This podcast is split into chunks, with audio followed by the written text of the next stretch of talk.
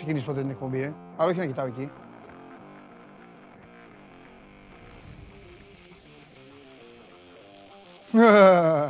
Με κυνηγάει η κάμερα. Μ' αρέσει αυτό το παιχνίδι. Κοιτάξτε μόνο μην μείνει τέτοιο. Έλα, έλα, έλα, πιάσε με. Γεια σας. Καλό καλοκαίρι. Ζέστη πολύ. Τη συχαίνομαι. Δεν λέω τώρα να πιάσουν κρύα και βροχές και καταιγίδες γιατί θα μου ρίξετε φάσκελα. Είμαι ο Παντελής Διαμαντόπουλος, σας καλωσορίζω στην καυτή έδρα του Σπόρ 24 και για αυτήν εδώ την εβδομάδα, την καλοκαιρινή εβδομάδα. Με πολλά κόλπα, πολλά θέματα. Αρκετό ποδόσφαιρο, αρκετό μπάσκετ. Τέλος πάντων. Ε, η αλήθεια είναι ότι ψίχουλα είναι αυτά που έχουμε μείνει και με ψίχουλα ασχολούμαστε. Αφού έχουν φύγει τα μεγάλα πακέτα, έφυγαν οι διοργανώσεις, τελειώσαν τα πρωταθλήματα και δεν ξέρουμε με τι να, τι να ασχοληθούμε. Και καμιά φορά το, το τόσο το κάνουμε και τόσο για να, για να έχουμε να λέμε. Ε, αυτή είναι η αλήθεια. Τέλος πάντων, από την άλλη, ζείτε για τις μεταγραφές. Το Σάββατο μου λέει ένας. Εμένα μου λέει δεν με νοιάζει να παίζουν, να παίζουν μεταγραφές θέλω εγώ. Τώρα μου λέει δεν χάνω εκπομπή. Του λέω έχεις, πρέπει να σε κοιτάξει κάποιος και γέλαγε. Λοιπόν, Δεύτερη επαγγελματική νίκη της εθνικής μας ομάδας. Ξανά Μπακασέτας, ξανά 1-0. Δεύτερο μάτς εκτός έδρας. Το πήραμε και φύγαμε. Είμαστε φαβοροί για να πάρουμε τη θέση που μας αξίζει, κατά τη γνώμη μου, να βγούμε πρώτοι δηλαδή σε αυτόν τον όμιλο. Αλλά θα τα δούμε γιατί έχουμε και άλλα παιχνίδια. Μέχρι εκεί, τελεία. Τα υπόλοιπα θα τα ψάλω στο Σιριώδη. Ξαφνικά από τις συγγνώμες της δεκαετίας και από τα χάλια μαύρα έχουμε περάσει σε άλλη διάσταση που ξέρετε πάρα πολύ ότι με ενοχλεί. Καταλαβαίνετε ήδη τι εννοώ. Θα τα δούμε. Δεν να παίζουν με την εθνική ομάδα τώρα για να παίζουμε τις λέξεις ή επειδή δεν έχουμε θέματα να παρουσιάζουμε την εθνική μας ομάδα, λες και είναι οι Golden State Warriors. Ένα-ένα. Με τον Γκάρι να σέρνει το χορό. Μόνο 88 πόντους έβαλαν οι Celtics και έτσι έγινε το 1-1 για τους Warriors. Θα κάτσω. Βαριέμαι να κάθομαι εδώ. Κάτσω. Λοιπόν, στην άλλη ουσία, δεν είπα στο Βλαβιανό να βάλει φωτογραφίες για να, με, για να πούμε φωτογραφίες όλο το, όλη την ιστορία. Πριν μπούμε στην εκπομπή, θα την πάμε σήμερα μπαμ μπαμ γιατί έχουμε θέματα. Μη χρονοτριβούμε. Και υπάρχει ένας καταστροφέας με, όπως μου είπε, θέλει να δώσει ρεσιτάλ. Καταλαβαίνετε. Αν ο Μάνος θέλει να δώσει ρεσιτάλ, το, το, η συντέλεια του κόσμου είναι δίπλα μας. Στο πιο καυτό νέο πάντως του τριμέρου,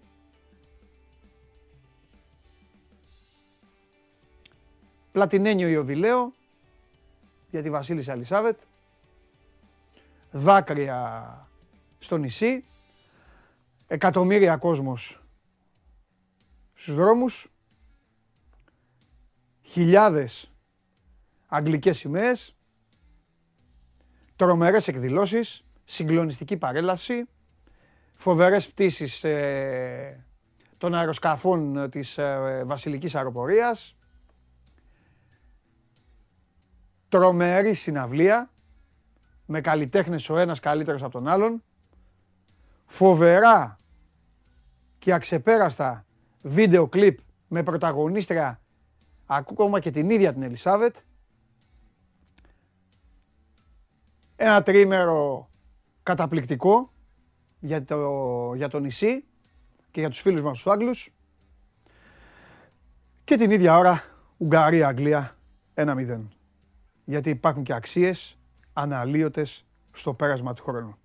Γιατί υπάρχουν και πράγματα τα οποία τίποτα δεν μπορεί να τα λυγίσει. Βέβαια θα πω κάτι σε αυτό το σημείο.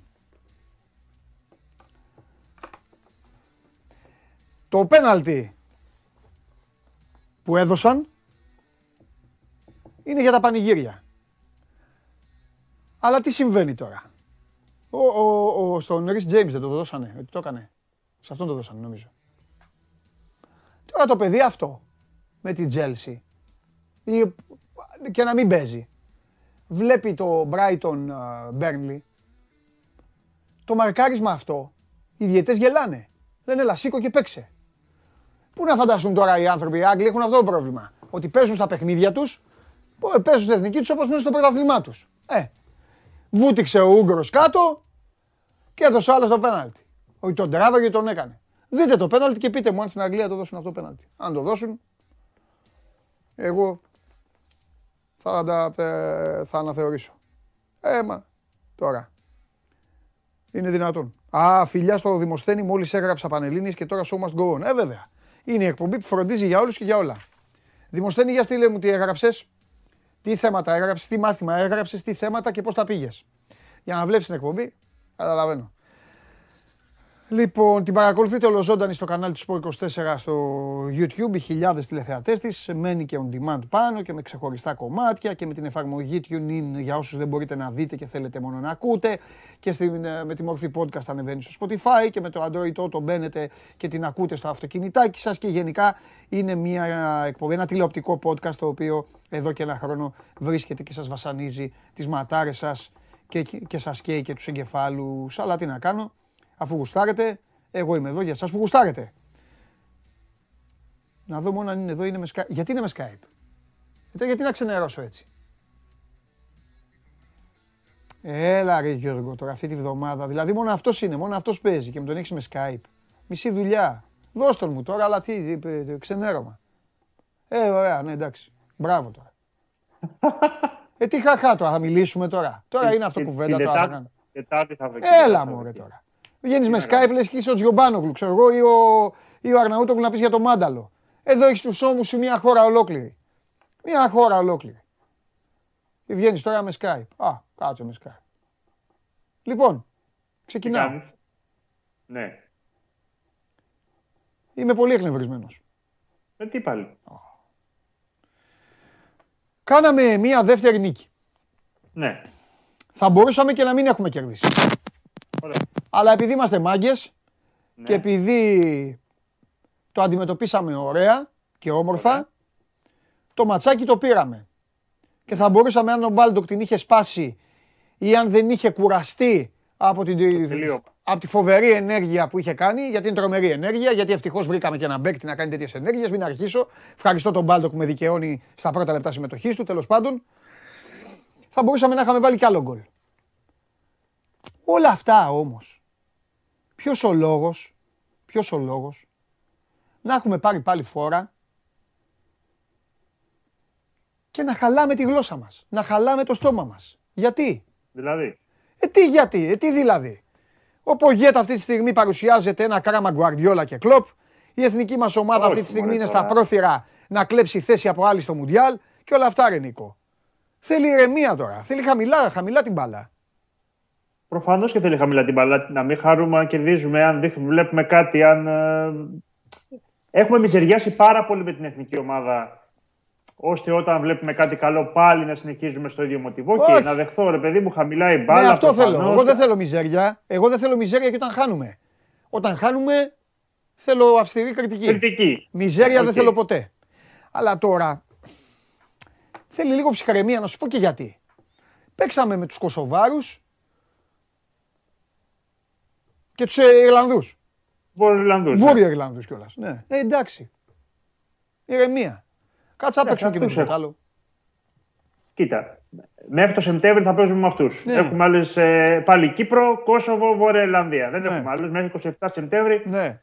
που ελπίζω να έχουμε κλειδώσει και την πρωτιά. Όταν θα δούμε την κλήρωση των προκριματικών που θέλουμε αυτή τη στιγμή να είμαστε πρώτοι για να ανέβουμε στο FIFA ranking, να έχουμε αυτό που λέμε τη δεύτερη ευκαιρία σε περίπτωση που δεν τα καταφέρουμε από τα προκριματικά, να πετύχουμε ό,τι δεν έχουμε καταφέρει μέχρι σήμερα. Ναι. Είδα και τις άλλες φορές. Να βλέπουμε και τη βαθμολογία εδώ μπροστά. 6 βαθμούς Ελλάδα, 3 Κόσοβο από ένα Βόρεια Ελλανδία και Κύπρο. Είδα και τις άλλες φορές τους ομίλους του Nations League που το παίρναμε ψηλά του Ναμανέ. Παίζαμε μόνοι μας και βγαίναμε δευτερότριτη. Ναι. το τέταρτη, μην πω. Ναι, εντάξει, τώρα θα βγούμε ε, πρώτοι. Ε, ωραία, θα βγούμε πρώτοι. Άρα λοιπόν. Αν δεν βγούμε πρώτοι τώρα, εντάξει, θα παπληγούμε. Τι, σιγά. Από ποιους θα. Τώρα έχουμε μέσα τους Κωσοβάρου, μέσα τους Ιρλανδούς, δύο μάτς με την Κύπρο. Πότε παίζουμε τώρα; Τώρα παίζουμε την Πέμπτη με ναι. την Κύπρο στο Πανθεσσαλικό, την Κυριακή με το Κόσοβο στο Πανθεσσαλικό. Στο Βόλο δηλαδή, δύο παιχνίδια. Ναι, ναι, ναι. Και μετά πάμε 24 και 27 Σεπτεμβρίου, τα άλλα δύο παιχνίδια με την Κύπρο έξω και με τη Βόρεια Ιρλανδία μέσα. Τέλεια. Φανταστικά. Εκεί, κλει... εκεί κλείνουν οι αγώνες και από εκεί και πέρα θα περιμένουμε τα προγραμματικά. Εάν έχουμε βγει πρώτοι τώρα, μετά ξέρεις. Όχι παίζεις χωρίς άγχος στα προκριματικά, αλλά λες ρε παιδί μου, οκ. Έχω ένα δύσκολο όμιλο. Αν δεν τα καταφέρει, τουλάχιστον μπορώ να πάω στα μπαράζ, να πάω playoff κλπ. Να διεκδικήσω με, με ομάδες που είναι του ίδιου επίπεδου με μένα Γιατί αυτό είναι το, το πλεονέκτημα και το, το αβαντάζ που σου δίνει το Nations League, να διεκδικήσω ένα εισιτήριο. Δεν θα έχω ένα μεγαθύριο, δεν θα έχω αυτό που λέμε ένα εμπόδιο το οποίο μπορεί να φαντάζει απροσπέλαστο. Δεν είμαστε πλέον εμείς στα επίπεδα που ήμασταν τα καλά χρόνια. Φέρτε μου τα, φέρτε μου τα άλλα γκρουπ τη τρίτης κατηγορίας. Να έχω ένα μπροστά μου. Το γκρουπ 3, ας πούμε. Είναι η Λευκορωσία, ναι. το Αζερβαϊτζάν, η Σλοβακία και το Καζακστάν. Τους παίζουμε. Προφανώς. Οι Σλοβάκοι είναι λίγο καλοί. Αλλά εντάξει, παίζουμε. OK. Okay. Λοιπόν, ποιο άλλο είναι, δεν, δεν έχω άλλα. Α, αυτό είναι. Άλλο δεν έχω. Να σου πω. Α, είναι. Μαυροβούνιο, Ρουμανία. Όχι, ε, αυτή είναι η δεύτερη κατηγορία. Εμείς είμαστε τρίτη κατηγορία. Μόνο αυτοί παίζουν. Δύο γκρουπ έχει. Όχι. Τέλος πάντων. Όχι, τέσσερα. Ε, ναι. Ε, και, έχουμε, εάν κερδίσουμε, θα, θα πούμε ότι αν βγούμε και πρώτοι, ανεβαίνουμε και κατηγορία. Έτσι πάμε στη Β. Ναι. Που στη Β είχαμε ξεκινήσει. Επί, ναι. επί σκύμπε. Να σου πω κάτι τώρα όμως. Και υποβαστήκαμε. Δεν έχει σημασία σε ποια κατηγορία είσαι. Μπορεί να μας βολεύει. Το να ανέβεις εννοείς. Ναι. Όχι, απλά ανεβαίνεις υποτίθεται μετά και στο FIFA ranking και μετά μπορείς σε καλύτερη μοίρα και όσον αφορά τις κληρώσεις σου στο... στα προγραμματικά. Στα προγραμματικά. Ναι, ναι, okay, ναι, ναι. προφανώς. Ναι. Είναι αλληλένδετο αυτό. Ναι. Μα αυτό είναι το νόημα, ότι μπορεί να είσαι και στην τρίτη κατηγορία και στην τέταρτη κατηγορία και να μπορεί να διεκδικήσεις ένα εισιτήριο. Ναι. Εννοείται αυτό. Ναι. Τέλος πάντων. Λοιπόν, εγώ είμαι πάρα πολύ ευχαριστή. Εγώ λοιπόν, για να συνεχίσω, γιατί άλλα λέμε, άλλα πρέπει να βάζω και υπότιτλους εδώ, δεν το λέω για σένα. Λοιπόν, ε, και επειδή δεν θέλω να λέω τα ίδια, αποδεικνύεται για άλλη μια φορά ότι η ομάδα έχει βρει μια ηρεμία. Ε, για άλλη μια φορά καταλαβαίνεις τι θέλει να κάνει, άσχετα αν αυτός σου αρέσει ή όχι. Καλύτερη εικόνα σε σχέση με το πρώτο παιχνίδι. Ναι. Νομίζω ότι Κοίταξε να δεις, την έκανε πιο, ε, την έκανε πιο ποιοτική. Την έκανε πιο ποιοτική την ομάδα Έκανε αλλαγές που δεν τις περιμένατε κι εσείς που τα γράφατε. Όχι, όχι. Έπαιξε, έπαιξε, ουσιαστικά, έπαιξε ουσιαστικά αυτή τη φορά με δεκάρι. Που λέγαμε τόσο καιρό που σου έλεγα ότι τα έχει τα δεκάρια, δεν τους έχει και τον ένα τον έχει και τον έχει στο πλάι. Το Μάνταλο τον άφησε ελεύθερο. Τον βοήθησε βέβαια σε αυτό η. Πες το. Ε, δεκάρι. Λάθος. Δεν το λέω σωστά. Τον άφησε ελεύθερο τέλος πάντων. Πιο ελεύθερο το Μάνταλο και αυτό τον βοήθησε η παρουσία του Μασούρα. Συμφωνείς σε αυτό; Σωστό. Έκανε ο Μασούρας. Εντάξει. Ε, Είχες κι άλλο παίκτη, ρε παιδί μου, που να μπορεί να απειλήσει από το πλάι. Παίκτη της θέσης. Αυτό. Ε, βάζεις τα γκολ Μπακασέτας. Μπράβο στον Μπακασέτα που, μπράβο στον Μπακασέτα που σουτάρει από παντού. Και με τα δύο πόδια μέχρι στιγμής. Φαίνεται ότι το έχει και με τα δύο πόδια. Ναι. Ουσιαστικά χθες από αυτό που αντιλαμβάνομαι ότι προτίμησε ο προπονητής να, να χάσει λίγο σε, σε πίεση στη μεσαία γραμμή, το να βγάλει το σιόπι και να φέρει ένα παίχτη το μάνταλο στον άξονα ναι. και να μπορεί να κυκλοφορήσει λίγο καλύτερα την μπάλα. Ναι. Αυτό, αυτό εννοούσα, γι' αυτό το πήρα πίσω το δεκάρι. Ναι, ναι, ναι. Ε, ήταν ένα οκτάρο, μια κατάσταση τέτοια. Ουσιαστικά έπαιζε στα ίδια μέτρα περίπου με το, με το Κουρμπέλι. Ναι, αλλά πιο... Επίσης έπαιξε λίγο και μπροστά, και μπροστά ο, ο Μπακασέτας, ναι. Λιμιός πάρα πολύ καλός και χθες. Ο; Ο Λιμιός ναι, ναι, επίσης έκανε καλό παιχνίδι και χθες. Πολύ καλός. Ο Σιώπης, όταν μπήκε αλλαγή στο δεύτερο ημίχρονο, επίσης έδωσε πάρα πολλά. Το παιδί ναι. είναι σε πάρα πολύ καλή κατάσταση. Ναι. Ε, είναι σε πολύ καλό momentum, σε πολύ καλό φεγγάρι.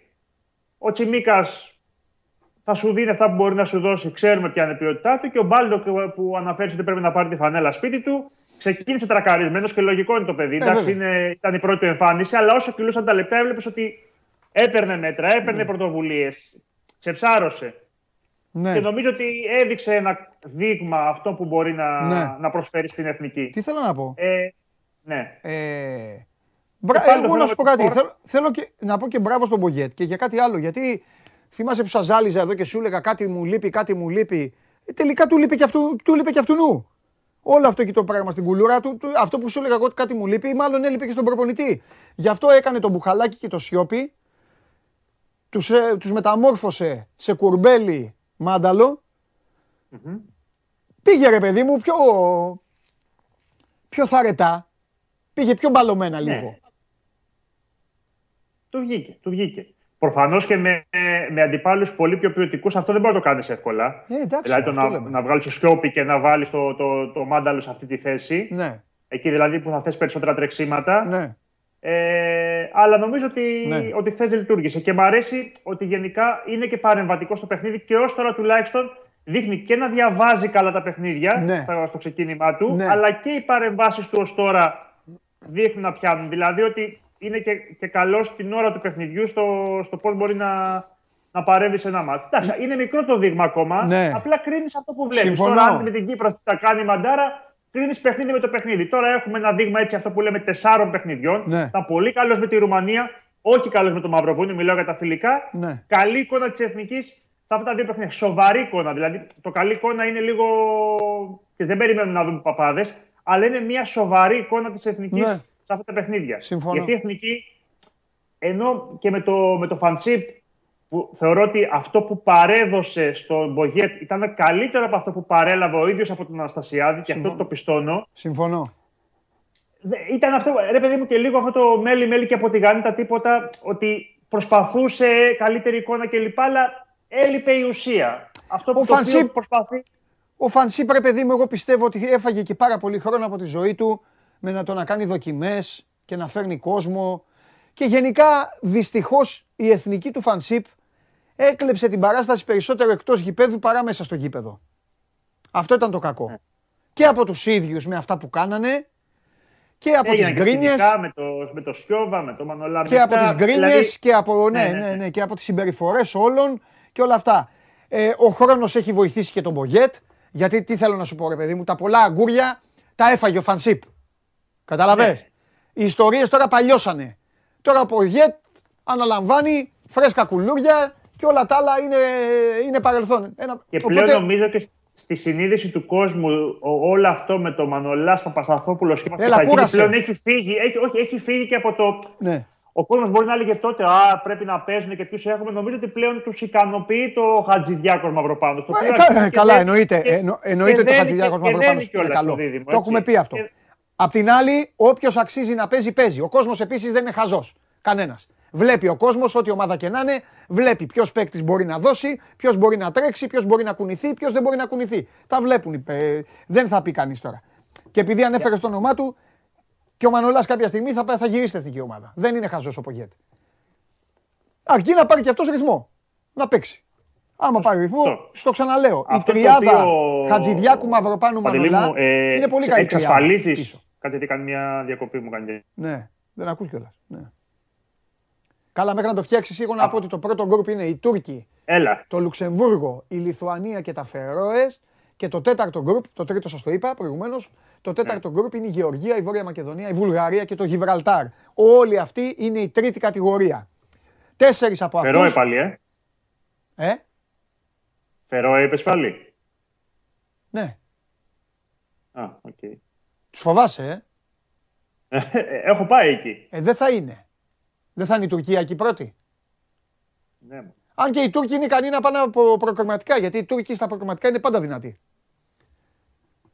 Τέλος πάντων. Αυτό το οποίο έλεγα πριν ότι με το Μπογέτ αυτό το οποίο εξασφαλίζεις είναι ότι τέτοια σκηνικά κλπ.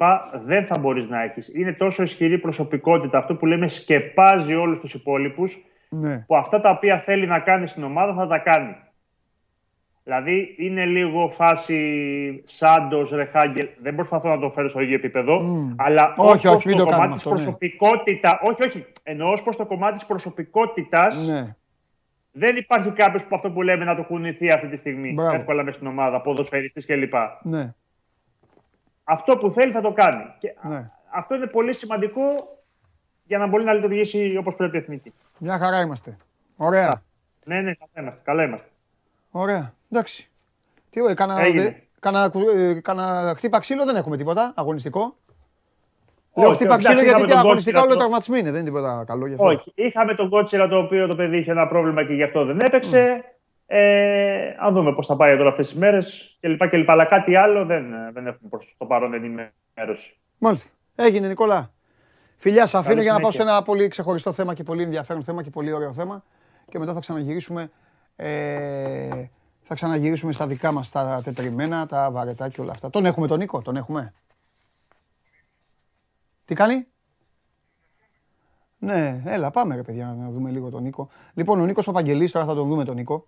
πραγματοποίησε μια φοβερή και τρομερή διαδρομή ε, για καλό σκοπό με το ποδήλατο μέσω του προγράμματος ε, Wheels of Will και σκοπός του είναι η συγκέντρωση χρημάτων για την περαιτέρω ενίσχυση του Συλλόγου Γονέων ε, Μάλλον ναι, του Συλλόγου Γονέων Παιδιών με νεοπλασματική ασθένεια η φλόγα. Όλοι την ξέρετε τη φλόγα. Και εμείς ε, έχουμε πάει εδώ από την 24 Media, τότε που ήμασταν στον Σπορ 24 Radio, πήγαμε στα παιδιά, τα επισκεφθήκαμε. Είναι, πολύ, είναι φοβερό και τρομερό αυτό που θέλει να πετύχει ο Νίκος. Ο Νίκος, ο οποίος έχει ήδη ε, κερδίσει ε, πάρα πολλές ε, μάχες ο ίδιος και τη μεγαλύτερη μάχη την πήρε σβηστά για να μιλήσουμε τις ποδοσφαιρικά και μπράβο του μεγάλος μάγκας αφού είχε έρθει αντιμέτωπος με τον καρκίνο και αναγκάστηκε να ακροτηριάσει το αριστερό του πόδι. Παρ' όλα αυτά, ε, αν τον έχουμε τον Νίκο, δείξτε το. Βγάλτε τον Νίκο. Αφήστε με εμένα, λέω τι θέλω, δεν πειράζει. Ακούει ο Νίκος έτσι κι Α, εντάξει, δεν πειράζει, δεν πειράζει. Θα έχουμε και την εικόνα. Παρ' όλα αυτά, ε, κάνει αυτά που κάνει και το όνειρό του είναι βέβαια ότι το Wheels of Will να καταστεί θεσμός και να, και να είναι ο ίδιος μπροστάρης σε αυτό. Και τώρα εντάξει, ξεκίνησε, στο, ξεκίνησε από το Λευκό Πύργο και τερμάτισε στον Ιερό Βράχο της Ακρόπολης. Σας έχω πει το σώμα γκολ χτυπάει παντού. Δεν είμαστε μόνο για τα ποδόσφαιρα και τα μπάσκετ και για αυτά που γουστάρετε εσείς και για τα NBA και για τα υπόλοιπα. Ε, ό,τι αξίζει το αναδεικνύουμε. Και η προσπάθεια αυτή είναι φοβερή. Και για το σκοπό, φυσικά και για το σκοπό που είναι ιερός, αλλά και γιατί νομίζω ότι ο, ο μάγκας αυτός ε, είναι παράδειγμα και για όλους. Δεν μου άρεσε να λέω όλα αυτά τα, τα, τα, τα τετριμένα, τα ποιητικά, τα βαρετά, τα δημοσιογραφικά, τα έτσι, μπράβο και συγχαρητήρια και η συγκίνηση και όλα αυτά. Ε, όπως, ε, όπως είμαστε όλοι είναι και ο Νίκος και γούσταρε πάρα πολύ και πήρε το ποδήλατό του και έφυγε από τη Θεσσαλονίκη και ήρθε στην Αθήνα και με τους ανθρώπους που τον στηρίζουν. Θα μας τα πει και ο ίδιος. Τον έχουμε; Όλο τον έχουμε. Ζητάω ρε Νίκο, εσύ με ακούς τώρα θα γελάς. Απ' έξω μου κάνουν εννοήματα. Α, σου φτιάχνει το πλάνο. Εντάξει. Ο, ε, ε, τόσες εμπειρίες ζει αυτό το παιδί. Ε, η μεγαλύτερη του θα είναι ότι θα καταφέρει να βγει σε αυτή την εκπομπή. Έτσι όπως μπλέξαμε. Νάτος, γεια σου ρε Νίκο. Πες μου μόνο ότι με ακούς και δεν τα Και πες μου μόνο ότι με ακούς. Μόνο αυτό θέλω να Σας ακούω, σας ακούω. Τέλεια, τέλεια. Τι γίνεται; Όλα καλά. Γυρίσαμε, ολοκληρώσαμε το weekend χθες. Ήταν μια πολύ δύσκολη διαδρομή. Ε, ξεκινήσαμε από τη Θεσσαλονίκη με προορισμό την Αθήνα. Ναι. Για φιλανθρωπικό σκοπό, για να μαζέψουμε χρήματα για το Σύλλογο Φλόχα. Ναι. Ήταν κάτι το οποίο σκεφτόμασταν πολύ καιρό να το πραγματοποιήσουμε. Μαζί με τον μάνατζερ μου τον Ηλία Πάνου, το χτίσαμε όλο αυτό και καταφέραμε ουσιαστικά να ολοκληρώσουμε αυτή την υπέροχη διαδρομή και αυτό το σκοπό. Φοβερός ο Ηλίας, φίλος μου, να του δώσω τα χαιρετίσματά μου. Να σου πω, μη μου, δεν θέλω να μου έχεις άγχος. Σε βλέπω λίγο αγχωμένο. Εγώ εδώ θα σε χαλαρώσω. Θέλω να μου πεις πώς ήταν η διαδρομή. Η διαδρομή ήταν πάρα πολύ δύσκολη. Ναι. Γιατί τα χιλιόμετρα έπρεπε κάθε μέρα να περνάω πάρα πολλές ώρες πάνω στο ποδήλατο κάνοντας πετάλι. Ναι. Η πρώτη μέρα στη Θεσσαλονίκη στη Λάρισα διανύσαμε 190 χιλιόμετρα, ναι. περίπου 7 ώρες. Η δεύτερη ήταν από τη Λάρισα στη Λαμία 120 χιλιόμετρα. Ναι. Και η τρίτη ήταν από τη... Νίκο, φτιάξε το πλάνο γιατί μου φεύγεις. Νίκο, μου χάνεσαι. Έλα, εκεί, μπράβο. Ε, Έτσι, πάμε. Και η τελευταία ήταν από τη Λαμία στην Αθήνα, όπου ήταν η πιο δύσκολη διαδρομή, 210 χιλιόμετρα. Ναι. Όπου ήρθαμε χθες στις 2.30 ώρα στο βράχο της Ακρόπολης από κάτω. Το απόλαυσες; Ξέρω ότι είναι κουραστικό, το είπες, εντάξει, αλλά ρε παιδί μου, πέρα από το ιερό του σκοπού, εσύ με την πάρτη σου, τον εαυτό, τον οργανισμό σου, τώρα που τελείωσε βέβαια, γιατί εκείνη την ώρα τραβαζόρι, εντάξει, όπως ε, το καταλαβαίνω. Ε. Το απόλαυσες. Δηλαδή του, ε, του χρόνου θε θες να κάνεις άλλη διαδρομή; Πιο, πιο μυστήρια. Ο σκοπό μα είναι να το καθιερώσουμε κάθε χρόνο το Wheels of Will ναι. και να πάμε κάθε χρόνο κάποιο φορέα που το έχει ανάγκη. Εγώ, σαν Νίκος, απόλαυσα το κάθε χιλιόμετρο γιατί πέρα από τον ιερό σκοπό που ήταν να συγκεντρώσουμε τα χρήματα για τη φλόγα, Ήτανε, έκανα αυτό που αγαπάω. Δεν υπήρχε ούτε άγχος, ούτε πίεση από κάτι όπως κάνω στις προπονήσεις μου τον υπόλοιπο καιρό. Ήθελα να το κάνω, το απόλαυσα και πραγματικά είμαι πολύ χαρούμενος που ολοκληρώθηκε με τέτοια επιτυχία. Εντάξει. Και έχεις και δίπλα σου να, να υποθέσω, εντάξει, έχεις και ανθρώπους, έχεις και εταιρείες που σε στηρίζουν και σε βοηθάνε. Έτσι είναι η εποχή τέτοια που Μόνος του ένας άνθρωπος είναι και δύσκολο να το κάνει από μόνος. Σίγουρα, σίγουρα. Χωρίς χορηγούς δεν θα μπορούσε να γίνει τίποτα. Mm. Χωρίς το manager μου και την εταιρεία του, την upgrade, τον Ηλία του Μπάνου, δεν θα μπορούσαμε να στήσουμε τίποτα τέτοιο. Mm-hmm. Οπότε είμαι πολύ τυχερός που έχω ανθρώπους που αγκαλιάζουν ό,τι σκέψη έχω και τη βγάζουμε πραγματικότητα. Μάλιστα. Πόσες τάσει έκανες, Τι Κάναμε τις τρεις τάσει τις μεγάλες, που ήταν σε Λάρι, Σαλαμία, αυτές ουσιαστικά οι δύο. Και ενδιάμεσα κάθε τρεις ώρες περίπου κάναμε μια λιγόλεπτη στάση για κάποια τροφοδοσία, να ναι. φάμε τίποτα, να πούμε ναι. και να στήσουμε την πορεία μας. Δεν επειδή είμαστε και μια εκπομπή που ασχολείται πολύ με το φαγητό, να ξέρεις πάντα εδώ ρωτάμε τι έφαγες. δεν, ε, ε, δεν έφαγες βαριά να υποθέσω, ε. Ελαφρύ. Όχι, όχι. Ε, καθαρά σνακ που χρησιμοποιούμε στη, στην ποδηλασία, κάποια, κάποιους ηλεκτρολίτες, ναι. κάποια τζέλ ναι. και πάρες για να μας κρατάνε σε ενέργεια. Πες μου κάτι, πώς σου... Δεν θέλω ρε παιδί μου, ούτε το, ούτε το χρόνο θέλω να σου φέρνω πίσω, ούτε τίποτα, αλλά νομίζω ότι ε, πλέον ε, κάθε περιπέτεια δυναμώνει τον άνθρωπο. Συμφωνώ. Γίνεται, γίνεται εμπειρία, με, μετατρέπεται σε εμπειρία και από εκεί και πέρα είναι πώς το διαχειρίζεται ο καθένας μας. Σίγουρα την ώρα της μάχης είναι πάντα ο καθένας και αυτός του μόνος του, όλοι οι άλλοι απλά προσπαθούν να είναι υποστηρικτικοί. Ε, πες μου όμως εσύ, ε, πώς σου γεννήθηκε όλο αυτό να το κάνεις, να μπεις μπροστά, ήταν, ε, ήταν μόνο η δική σου περιπέτεια, ήταν ε, ξέρω εγώ κάτι που γεννήθηκε τότε, γεννήθηκε μετά; Λοιπόν, ε, εγώ έχασα το πόδι μου, ε, επειδή μπορεί να μην γνωρίζετε, από στιοσάρκωμα, μια μορφή καρκίνου. Ναι, το είπα, ναι όπου ήμουνα, διαγνώστηκα δύο φορές μες στιοσάρκωμα. Αυτό όλο γεννήθηκε ουσιαστικά από την αγάπη που είχα πάρει εγώ τότε από όλο τον κόσμο, από την οικογένειά μου, από συλλόγους, από άλλα παιδιά που είχα δει. Δυστυχώς έχει τύχει να, να δω και παιδιά να χάνουν τη δίπλα μου από την ίδια ασθένεια. Οπότε ήταν το, το λιγότερο που μπορούσα να κάνω κάτι τέτοιο. Θέλω σαν Νίκος να προσφέρω όσο μπορώ σε άτομα που πραγματικά το έχουν ανάγκη και επειδή έχω βρεθεί σε αυτή τη θέση και γνωρίζω πόσο δύσκολο είναι τόσο για τα παιδιά όσο και για τις οικογένειές τους να περνάνε τέτοιες καταστάσεις, ε, ήταν μονόδρομος να κάνουμε κάτι τέτοιο. Έχεις δίκιο. Και μπράβο σου Νίκο. Και το, και το λέω το μπράβο πραγματικά γιατί εντάξει θα έχεις βαρεθεί, το είπα και προηγουμένως, ε, όλα αυτά και τα δημοσιογραφικά και τα ποιητικά. Για καλό λέγονται βέβαια όλα. Αλλά εντάξει από ένα σημείο και μετά είναι και τυπικούρες. Εγώ στέκομαι πάντα στην ουσία και η μεγάλη σου μαγιά είναι το πιο απλό απ' όλα. Ότι ανέβηκες σε ένα ποδήλατο, μόνο πεταλιά, γιατί αυτό, αυτό μπορείς να κάνεις, γιατί αυτό γουστάρεις, γιατί αυτό κάνεις έτσι κι αλλιώς. Μόνο πεταλιά και πήρες 505 χιλιόμετρα σβάρνα και, τα, και τα κατάπιες. Ακριβώς. Οπότε... Εγώ σαν Νίκος, το λέω και πάντα, δεν μπορώ να καταλάβω το πώς το βλέπει ο κόσμος. Εγώ σαν Νίκος πιστεύω ότι δεν κάνω απολύτως τίποτα. Είμαι ένα παιδί, OK, okay, του λείπει το ένα πόδι, αλλά κάνω αυτό που αγαπάω και μέσω από αυτό που αγαπάω, το που είναι η ποδηλασία, προσπαθώ να προσφέρω όσο γίνεται στην κοινωνία και σε όποιον το έχει ανάγκη. Έτσι, αυτό είναι το καλύτερο φινάλε. Νίκο μου, να είσαι πάντα καλά. Σε ευχαριστώ πάρα πολύ. Ευχαριστώ πάρα πολύ που ήμουν στην παρέα σας. Να είσαι καλά, Νίκο. Ευχαριστώ πολύ και του χρόνου θα τα ξαναπούμε. Εύχομαι Αλεξανδρούπολη ε, Σπάρτη. Ό,τι με, και του χρόνου. Να είσαι καλά. Φιλιά. Γεια σου, Νίκο. Να τα Γεια σου, Νίκο. Αυτός ε, είναι ο, ο Νίκος Παπαγγελής, ε, μέσω του προγράμματος Wheels of Will έκανε την διαδρομή Θεσσαλονίκη ε, Αθήνα. επαναλαμβάνω, έχει αναγκαστεί να ακροτηριάσει το αριστερό του πόδι, αλλά δεν χρειάζεται τι να τα κάνεις στα χέρια, τα πόδια, τα κεφάλια, όλα όταν μιλάει η καρδιά και η ψυχή. Εντάξει, όλα χρειάζονται. Οκ. Αλλά πάνω απ' όλα είναι θέμα ε, ψυχής και έτσι οι δυσκολίες νομίζω ότι ξεπερνιούνται πολύ πιο εύκολα. Γιατί οι δυσκολίες πάντα υπάρχουν και πάντα εμφανίζονται. Λοιπόν, και του χρόνου λοιπόν ο Νίκος να κάνει, κάνει ακόμη πιο δυνατό και να είμαστε κι εμείς εδώ να το παρουσιάσουμε και να μιλήσουμε μαζί του. Και επιστροφή. Μετά από τέτοια θέματα, αυτά τα θέματα κανονικά πρέπει να τα, να τα λέμε στο τέλος αυτά τα θέματα στο τέλος, γιατί μετά εγώ ξε, ξενερώνω. Δηλαδή, τώρα, θα μιλήσουμε τώρα για το, για το Λοντίγκιν. Ρε εσύ, καλά. δεν πρέπει να μιλήσω με το γουλί για το Λοντίγκιν. Με τον Τζιομπάνογλου πρέπει να μιλήσω.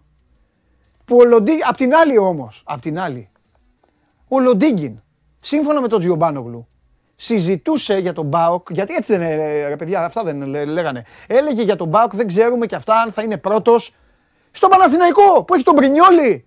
Αυτά πρέπει να μας τα πει ο Γουλής. Για πάμε, αυτά είναι παρασκήνια φοβερά.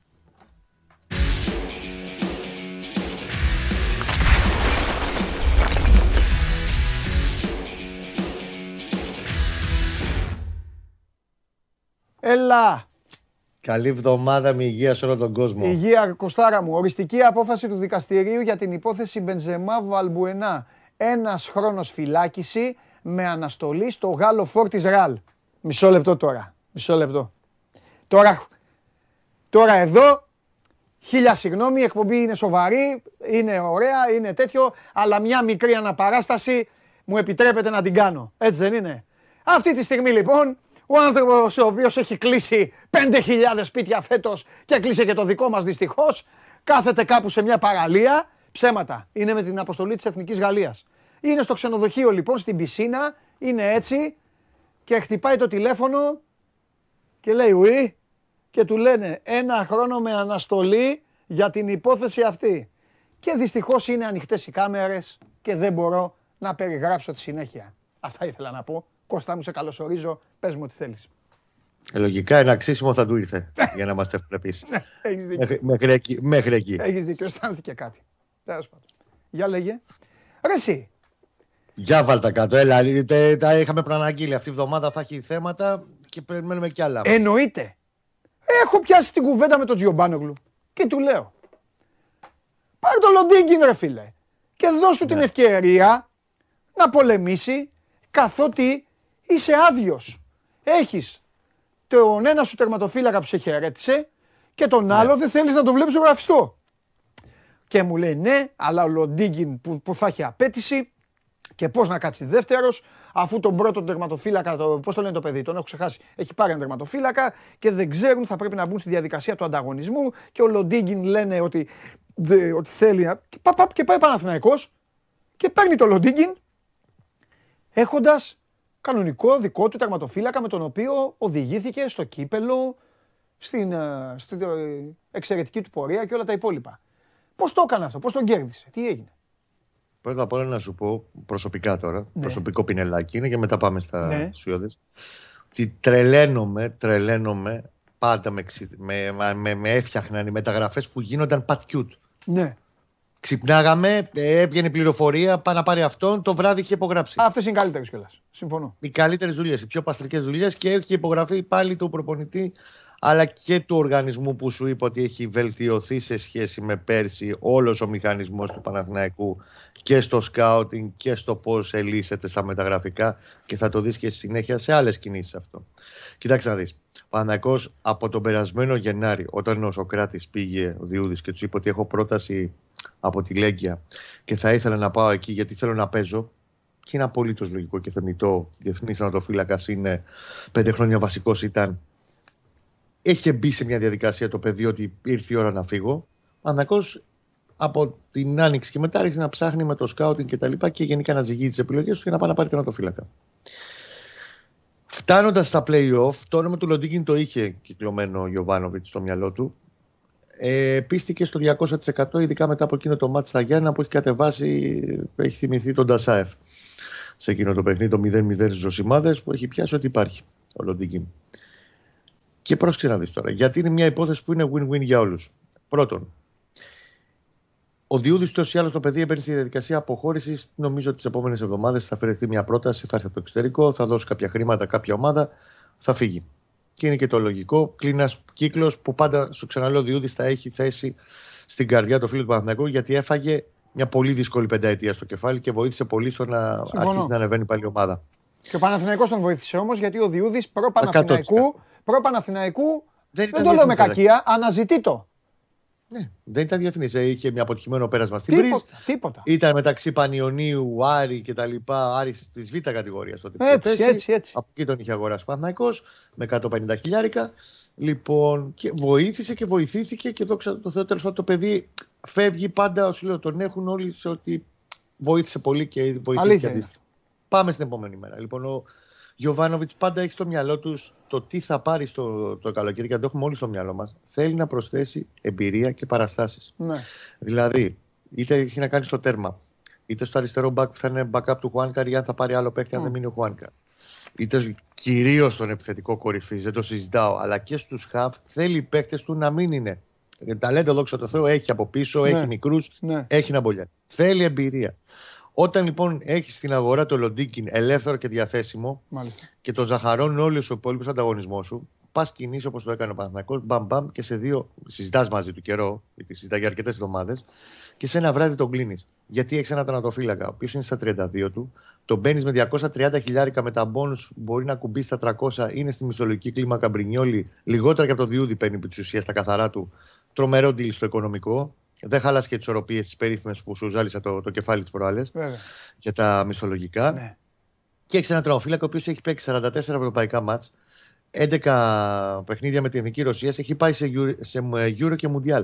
Ποιον άλλο παίχτη έχεις στο ρόστερ το σημερινός Παναθναϊκό. Δεν σου λέω το καλο... μετά το καλοκαίρι θα μπολιάσει κι άλλο την ομάδα με τέτοιους παίχτες που να έχει αυτές τις παραστάσεις. Άρα λοιπόν τέτοια ευκαιρία δεν την αφήνεις. Τώρα, επειδή ο Γιωβάνοβιτς έχει αποδείξει ότι δεν έχει κολλήματα, είναι ο Διαμαντόπουλος καλά τώρα; Θα παίξει ο Διαμαντόπουλος. Τέλος. Είναι καλά ο Ματίκας; Θα παίξει ναι, ο Ματίκας. Ξέρω τι εννοείς. Θα τον, θα τον δώσει, θα τον βάλει, ναι. Ξεκινάνε από την ίδια αφετηρία. Ναι. Αν θες την άποψή μου, το καλοκαίρι στην προετοιμασία τους βάζεις στην ίδια αφετηρία. Ναι. Και, και, και έχει και ένα συν. Ο Μπρινιόλη αυτό το γνωρίζει ήδη. Γιατί το βίωσε με το Διούδη. Ακριβώς. Ναι. Και φέτος Είναι ωραίο να έχεις δύο καλούς τερματοφύλακες. Σίγουρα. Και αν μπορείς να τους παντρέψεις, είναι σίγουρα το ιδανικό. Νομίζω ότι δεν θα μπορούσε να βρει καλύτερη επιλογή. Δηλαδή, πρόσεξε, ακόμα θα... και στο πιο απλό πράγμα ναι. θα σου πω τώρα. Ναι. Ε, έναν παίκτη που ξέρει που έρχεται, τι κάνει, τι σημαίνει Ελλάδα, τι σημαίνει Παναθυνακό. Ναι. Να πάει να φέρει ένα αντίστοιχο μπρινιόλι όπως έκανε πέρσι. Ναι. Δικαίως το κάνει, δικαιώθηκε από την επιλογή. Είναι καλό τέρμα μπρινιόλι. Ναι. Και το πιο απλό ρε εσύ, Παντελή. Θα πάνε να φτιάξουν ευρωπαϊκή Μάλιστα. λίστα. Βρε, να ρωτήσουμε για τον Αγναούτογλου. Υπήρχε η βρώμα ότι τον ήθελε η ΑΕΚ το Λοντίγκινο. Ότι είχε μιλήσει. Και για την ΑΕΚ. Αυτό που ξέρω ότι Α. ήθελε ο Άρης, η ΑΕΚ, ο Αποέλ, η ΑΕΚ Λάρνακας και μια ομάδα του MLS. Αυτή ήταν η ενδιαφερόμενη. OK, okay. όχι λίγη. Ε, και γι' αυτό που θέλω να σου καταλήξω και να τελειώσουμε το κεφάλαιο Λοντίγκιν ναι. είναι ότι ε, ακόμα το καλοκαίρι θα παίξει προκριματικά ωραία. Θα πάνε να φτιάξει μια ευρωπαϊκή λίστα. Φεύγει ένας homegrown player που είναι ο Διούδης ο Λοντίγκιν είναι homegrown κι αυτός. Ακόμα και σε αυτό το κομμάτι στο καλύπτει το κουτάκι του. Δηλαδή δεν ψάχνεις, γιατί πρέπει να βάλεις 8 homegrown players στη, στη λίστα, έτσι. Τα ξεχάσαμε αυτά μια πενταετία, αλλά θα ξαναθυμηθούμε σιγά σιγά στον Παναθηναϊκό. Λοιπόν, όλο αυτό το πακέτο νομίζω ότι είναι πάρα πολύ καλή επιλογή συνολικά και μόνο κέρδος έχουν και οι δύο πλευρές. Ωραία. Εγώ είχα πει την Παρασκευή ότι θα είναι εβδομάδα ανακοινώσεων και ο Παναθηναϊκός το έβαλε τον γκολ πριν, πριν καν ξεκινήσει ο Σάββατο. Σάββατο βράδυ. Σάββατο βράδυ. Οπότε, εγώ το μόνο Τώρα, που θέλω... Το επόμενο που θέλω να σε ρωτήσω είναι το πότε θα είναι το άλλο χτύπημα. Ο Παναγός κινείται παράλληλα στο θέμα του στόπερ, αριστεροπόδαρο στόπερ. Έχει βρει βασικό στόχο, έχει και εναλλακτική. Έχει ξεκινήσει πλέον τις συζητήσεις για να. και τις ζυμώσεις τέλος πάντων για να βρει τον παίχτη, να φέρει τον παίχτη εκεί που θέλει για να τον φέρει στην Ελλάδα. Ποιος είναι; Και είναι καλή περίπτωση. Δεν το ξέρουμε, μακάρι. Από ποια χώρα; Έχουμε λησάξει να μάθουμε, δεν το έχουμε μάθει ακόμα. Ούτε τη χώρα, Όταν χώρα λέω, δεν λέω το όνομα. Εντάξει, τίποτα, τίποτα, τίποτα, εντάξει, εντάξει, όχι, εντάξει, εντάξει. όχι, δεν το έχουμε ακόμα. Αλλιώς θα σου λέω. Τώρα, σε ό,τι έχει να κάνει με τον Μπλάνκο, ναι. τον ε, Αργεντινό Χαφ, ο οποίος ουσιαστικά θα είναι ο παίχτη που θα πάρει θέση του Βηγιαφάνιε στο ρόστερ, παρά μόνο αν γίνουν κάποιες θεματικέ ανατροπές στην πορεία. Αυτό προόριζε για την καταστάτη του Βηγιαφάνιε Μαθηναϊκό. Η κατάσταση είναι όντως αρκετά περίπλοκη. Δεν πετυχαίνει, έχει βγει από το έργο, όπως έχουμε πει. Και αυτή τη στιγμή μπάλα παίζει ο Παναθηναϊκός με την Μπόκα. Η Μπόκα όμως έχει ένα συγκριτικό πλεονέκτημα. Είναι ότι είναι ομάδα, η μεγάλη ομάδα της χώρας. Όταν σε θέλει η μεγάλη ομάδα της χώρας σου, πάντα υπάρχει ένα τέλεαρ. Ακόμα και λιγότερα χρήματα να σου προσφέρει όπως γίνει στην προκειμένη περίπτωση. Και τον έχει πάρει ήδη δύο τηλέφωνα, όχι οποιοδήποτε, ο κύριος Χουάν Ρωμάν Ρικέλμε, ο οποίος είναι ο γενικός κομμανταδόρος αυτή τη στιγμή στην Μπόκα. Δεύτερο αγκάθι είναι το γεγονός ότι από τη στιγμή που είναι ελεύθερος από την Τεπετιέτε και επειδή έχουν δικαιώματα πάνω του οι ατζέντιδες του, έχουν μεταφέρει προς όλες τις ενδιαφερόμενες πλευρές ότι μαγκές για να έρθει ο Μπλάνκο, ο Διαμαντόπουλος, ο Γουλής στην ομάδα σας, θα υπογράψει πόνου. Θα, θα πληρώσετε μάλλον πόνου ε, υπογραφής. Γιατί σας το φέρνω ελεύθερο, δεν χρειάζεται να πληρώσετε την Τεπετιέτε. Ναι. Και αυτό βάλτε στην εξίσωση. Αυτό που ξέρουμε και το γράψαμε χθες αργά το βράδυ στο Σπόρ 24 είναι ότι ο Παναναναϊκό είναι διατεθειμένος να προσφέρει πακέτο για την τριετία του συμβολέου του Μπλάνκο και τα δεραβεριτζίδικα των ατζέντιδων, αυτά που ζητάνε, ένα ποσό λίγο πάνω από τα 2 εκατομμύρια ευρώ όλο. Okay. Αυτή θα είναι η προσφορά που θα τους δώσει. Και αυτό, πάνω σε αυτό θα περιμένει την απάντηση. Δεν το περιμένει αιώνια. περιμένει μια απάντηση μέσα στις επόμενες 5-7 μέρες. Θέλει να έχει μια ξεκαθαρή εικόνα για να δει ότι προχωρά ο Μπλάνκο, αδερφέ, σε καλύπτει οικονομικά. Πάμε. Σούπερ, προχωράμε στην επόμενη κίνηση, θα σε φέρουμε στην Ελλάδα, τελειώνουμε. Δεν ψήνεται ο αδερφός μας.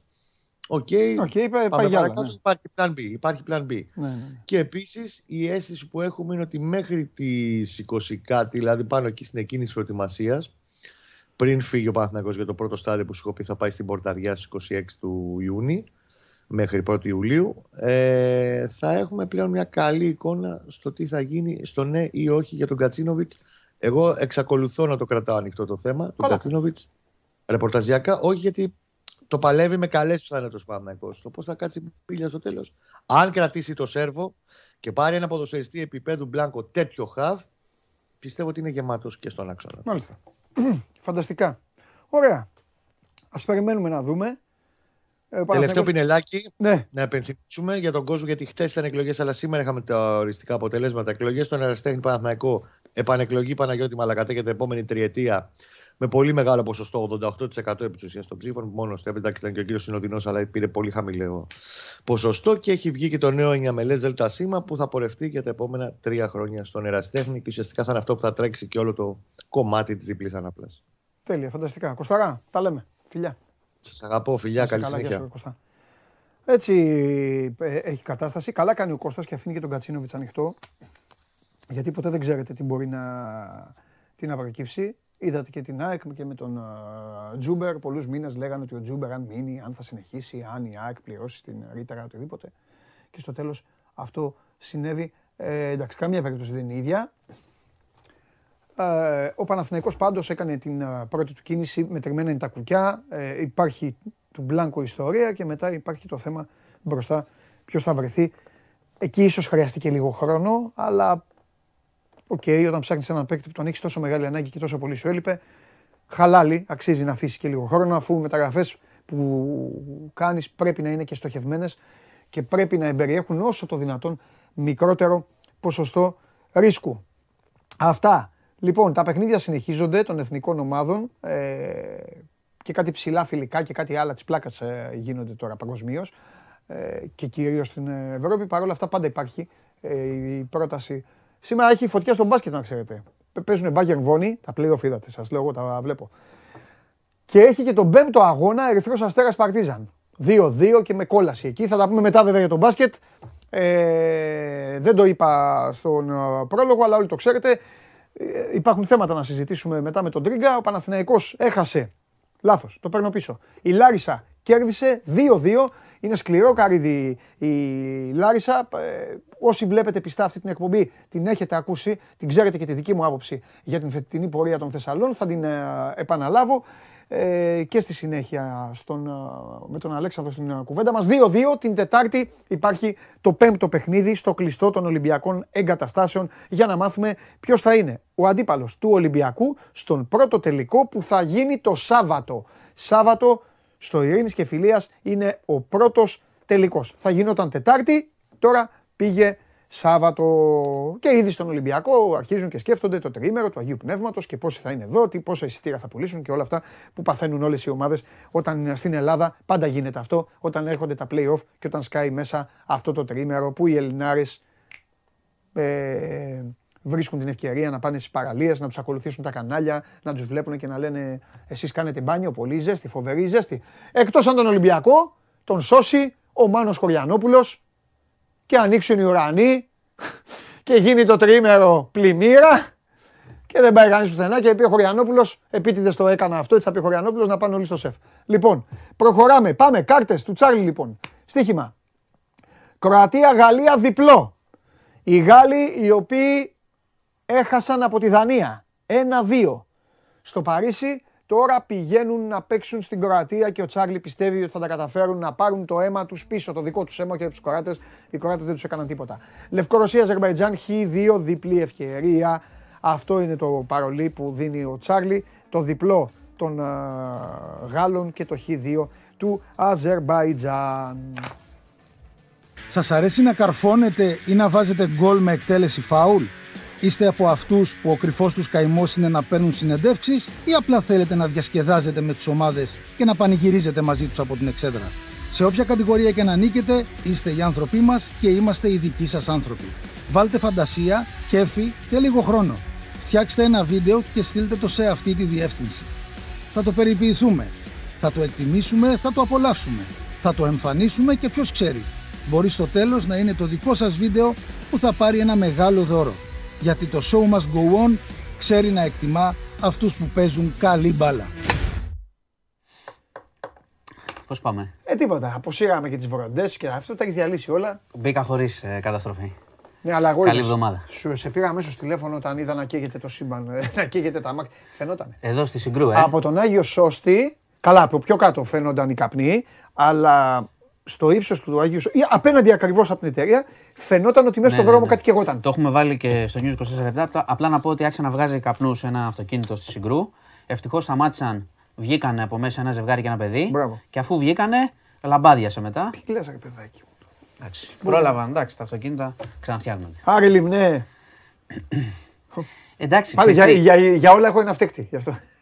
έχω έναν υπεύθυνο. Εντάξει, τώρα δεν ξέρουμε τώρα το συγκεκριμένο τι έγινε. Όχι, μην το παίξεις ο ούτε τι αμάξι ήταν. Ειδικός, ναι. μάλλον είμαι άσχετος. Ναι. Αλλά ξέρουμε πολύ καλά ότι στην Ελλάδα λόγω της οικονομικής κρίσης ναι. και τα σερβις τα μελούμε και παλιά είναι τα αυτοκίνητα. Υπάρχουν ζητήματα. Δεν λοιπόν, φταίει ο κόσμος. Αυτή τη στιγμή που μιλάμε, 2.000 άνθρωποι live. 2.000 άνθρωποι live περιμένουν να μας διαλύσεις. Έλα, αγόρι μου. Λοιπόν, έχουμε πολλά. Σήμερα μαζεύτηκαν πολλά το Σαββατοκύριακο. Έτσι, μπράβο. Πάμε, ξεκινάμε. Λοιπόν, Απολαύστε. να αρχίσουμε. Ε, δεν θα αρχίσουμε έτσι με τις τελευταίες στιγμές, θα αρχίσουμε όμως με τις φωτιές. Επειδή δεν άρχισαμε καλά. Και είναι να το πούμε, εντάξει, τα ξέρει ο κόσμος ε, Σάββατο. Για τη βούλα θα πεις. Ναι. Ε, που ξεκίνησε από την Άνω Γλυφάδα. Ναι. Και έφτασε πανόραμα βούλας και ναι. είχαμε ζημιέ σε 20 σπίτια. Ευτυχώς δεν είχαμε ε, θύματα κτλ. Ευτυχώς πάντα. Μάνο, αλλά αν είχαμε και θύματα. Στην Αθήνα. μέσα στην Άνω Γλυφάδα και μέσα στη Βούλα. Μην το, μην το λες όμως, γιατί, μην το λες, γιατί έτσι όπως πήγε το πράγμα.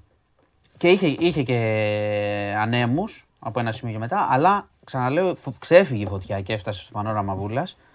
Ε, 20 σπίτια, καταστραμμένα δύο ολοσχερός. Ήταν από τη ΔΕΔΙΕ. Έτσι λέει ο, Δήμαρχος, ο Δήμαρχος Γλυφάδας έτσι λέει, από Σπίθα δεν ναι. έχει.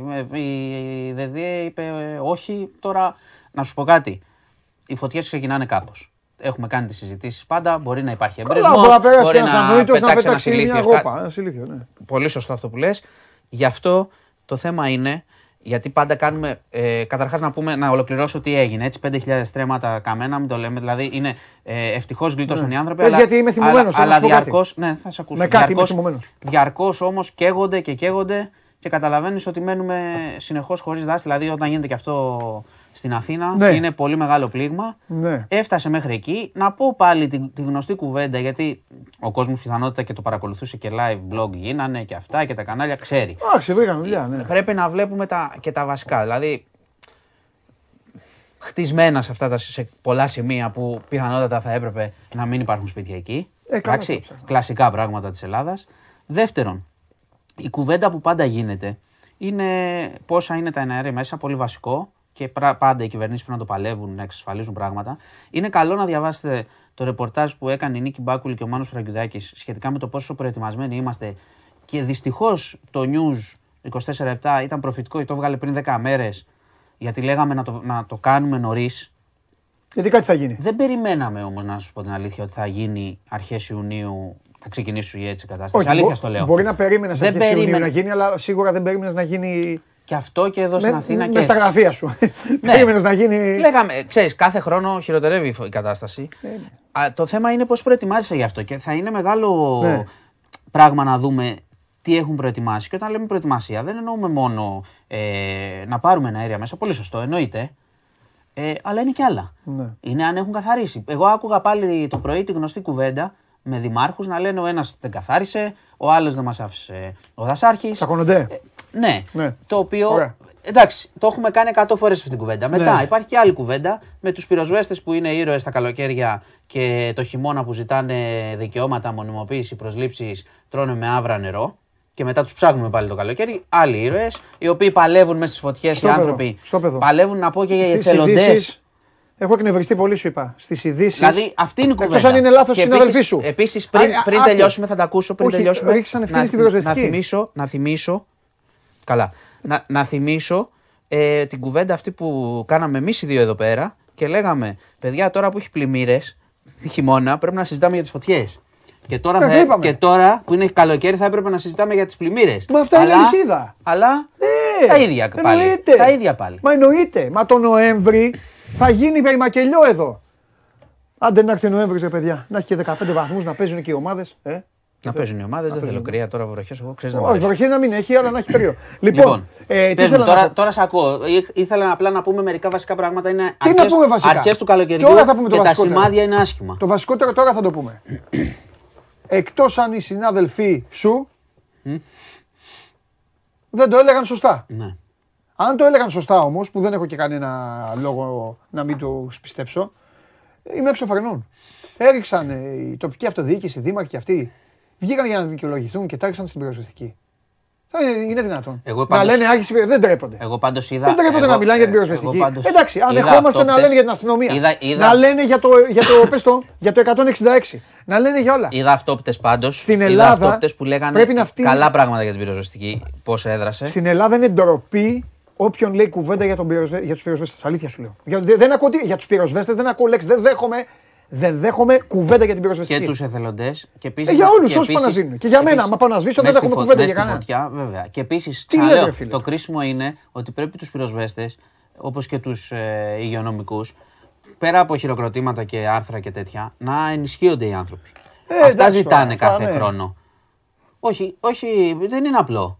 Εντάξει, γιατί ε, λέμε, γιατί λέμε για λεφτά που δεν υπάρχουν. Τώρα με πας, θα πήγαινες τώρα στην κουβέντα που θα κάναμε στο τέλος, αλλά δεν πειράζει. Θα την κάνουμε τώρα. Έτσι κι αλλιώς. Θα την κάνουμε τώρα και θα πούμε μετά τις άλλες ειδήσεις. Έτσι κι αλλιώς διαλύσει τη χώρα. Ήτανε, να σου πω, λέμε συνέχεια για λεφτά που δεν έχει το κράτος. Ναι.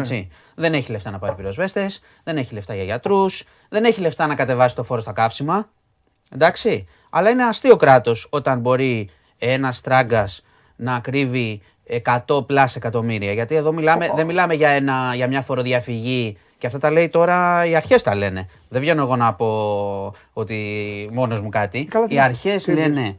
Για, όχι, γιατί γίνεται μια κουβέντα τώρα για τον Τράγκα, οι δημοσιογράφοι δεν λένε και για δεν λέγανε.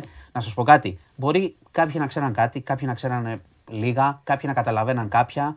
OK. Okay.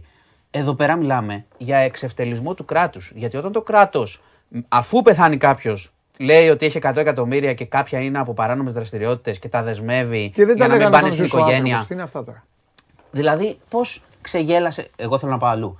Ένας, γιατί πολλές φορές λέμε, εντάξει, θα δεσμεύσεις του, ξέρω εγώ, θα πληρώσουν οι πλούσιοι λίγα λεφτά ή φοροδιαφυγή κτλ. Εδώ δεν είναι λίγα λεφτά. Αν ο τράγκας είναι 100 πλάσια εκατομμύρια, δεν είναι μόνος του. Και δεν είναι μόνος στη δημοσιογραφία.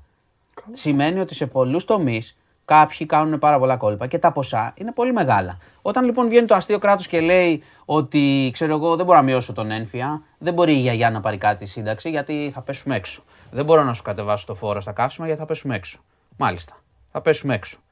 Ένας λοιπόν μας δούλευε τόσα χρόνια και είχε 100 πλάσια εκατομμύρια αν τους βρίσκαν αυτούς, γιατί εδώ πέρα δεν είναι ότι δεν έχεις το μηχανισμό, εδώ είναι θέμα βούλησης. Ε, με κάποιον έκανε συνδιαλλαγές. Και, και, και μιλάμε και για πολιτικό προσωπικό 30 ετών που κάνει τις δουλειές. Δεν γεννήθηκε πλούσιος ο άνθρωπος, έκανε τις δουλειές του, έκανε τις, τα επιχειρηματικά του στη δημοσιογραφία, έκανε και ό,τι άλλο έκανε και βρέθηκε με αυτά τα λεφτά, με σπίτια, με ράβδους κτλ.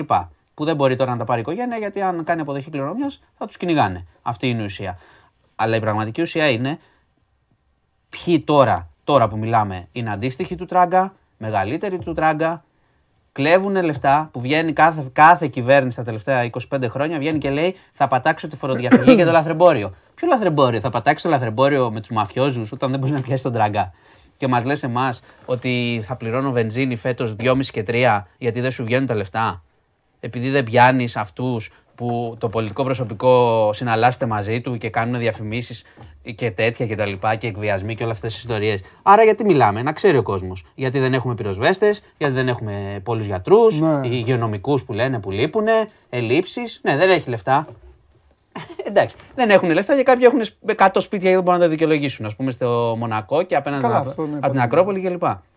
Εδώ είναι το ζήτημα. Το ζήτημα δεν είναι ο απαταιώνας που λένε όλοι να μιλήσουμε, αυτά δεν τα λέτε και τέτοια. Το κράτος τόσα χρόνια, το κράτος πρέπει να τους πιάνει αυτούς και μετά δεν έχει καμία σημασία αν εγώ πω κάτι ή δεν πω. Πιάστον, πάρε τα λεφτά που πρέπει από τη φορολογία, δώστε εκεί που πρέπει. Γι' αυτό είναι, γι αυτό είναι αστείο το κράτος. Και μετά λέμε, βρίζουμε τον πυροσβέστη που πάει μέσα στο, στο δάσος να καεί για πόσα λεφτά όχι, που παίρνει. Έχεις λοιπόν, δίκιο. Και το, κράτος, δεν, αλλάζει, το κράτος δεν αλλάζει το, το, το δύστιχο της υπόθεσης είναι ότι το κράτος δεν αλλάζει όποια φορεσιά και να βάλει. Αυτό είναι το στενάχωρο. Μα, όποια φορεσιά και να βάλει. Αυτό σου λέω. Αν ανατρέξουμε τι έχει γίνει την τελευταία δεκαετία. Ποια δεκαετία; Η, δρά, η, δράση, η δράση για τα, για τα χρήματα που μάζεψε ο συγκεκριμένος άνθρωπος, ξαναλέω. Ναι. Και αν είναι ένας, θα είναι πάρα πολύ άλλοι. Και ναι, όταν ναι. είναι τα ποσά αυτά και δεν είναι 500 χιλιάρικα, και, ναι. που, που, είναι πολύ μεγάλα, πολλά, πολλά ναι, λεφτά για μας, για όλο τον κόσμο, τα 500, αλλά όταν είναι 100 αν υπάρχουν και άλλοι με 100, για το κράτος είναι πάρα πολλά λεφτά. Ναι. Είναι τα λεφτά που λένε ότι δεν μπορώ να σου μειώσω αυτό το φόρο, έστω για λίγο καιρό, μέχρι να πέσουν οι διεθνείς κρίσεις. Δεν ξέρουν να βάζουν καν φόρους οι κυβερνήσεις. Όλες οι κυβερνήσεις δεν ξέρουν καν να βάζουν φόρους. Είναι θέμα, να είναι θέμα Να σου θυμίσω τον περιβόητο φόρο πολυτελείας πριν από 6 χρόνια, 7, ε, που τους πήρε όλους φαλάκι και είχες εσύ αμάξι πλήρωνες φόρο πολυτελείας, τον ίδιο φόρο πολυτελείας με αυτό που πλήρωνε ο. ξέρω εγώ, ένας άλλος ναι. και αυτά. Ε, και σου έλεγε για πέντε χρόνια και μετά τον διατηρούσαν. Και μετά, ε, να τα λέμε και με όλα. Και μετά εμφανίζεται άλλη κυβέρνηση και λέει θα το ρίξουμε το φόρο πολυτελείας και αυτά. Αλλά εμφανίζεται και ένας άλλος φόρος. Ε, δηλαδή, Κατάλαβες. Ναι, είναι ο κακός ο ΣΥΡΙΖΑ, εμφανίζεται η καλή Νέα Δημοκρατία. Μετά εμφανίζεται το, εμφανιζόταν ο καλός ΣΥΡΙΖΑ, η κακή Νέα Δημοκρατία. Μα, μα τρέχουν, δεν βγαίνουν δεν βγαίνουν προπολογισμό. Γιατί κάθε χρόνο, ναι, κάθε κυβέρνηση εδώ και 30 χρόνια λέει θα πιάσουμε το μαύρο χρήμα. Τα ίδια είναι. Είναι ίδια. Να ο εξευτελισμός, δεν πιάνεται τίποτα. Πιο μαύρο χρήμα, πιο λαθρεμπόριο, δεν πιάνεται τίποτα. Τα ίδια είναι όλοι, μην ανησυχείς. Εδώ θέλει η Αθηνό Δωροπούσαλη. Κάνε μια μέρα το Λοιπόν. Αυτό θέλει τίποτα. Ε, να πάμε. Πού να πάμε, κανένα φόνο έχεις; Έχω δυστυχώς. Το δυστυχώς με σένα είναι. Είχαμε, είναι δύο είχαμε, είχαμε ναι, ένα άγριο φόνο στην Έγινα. Την ηθοποιό, την, ε; Τη Μαρία Μπονίκου, 73 ετών, δολοφονήθηκε από το γιο της. Τη βρήκανε Σάββατο πρωί. Ο γιος της είχε ψυχολογικά προβλήματα. Αυτό είχε, είχε θέματα πολλά ο άνθρωπος. Ε, και δεν τον είχαν πουθενά.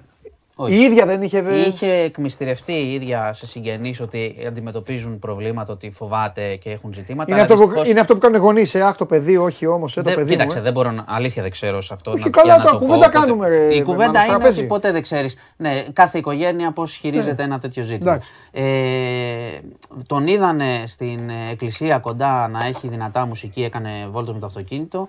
Έτσι ξεκίνησε να ψάχνουν τη γυναίκα που δεν την είχαν δει. Ναι. Βρέθηκε με σακούλα στο κεφάλι και μαχαιρωμένη.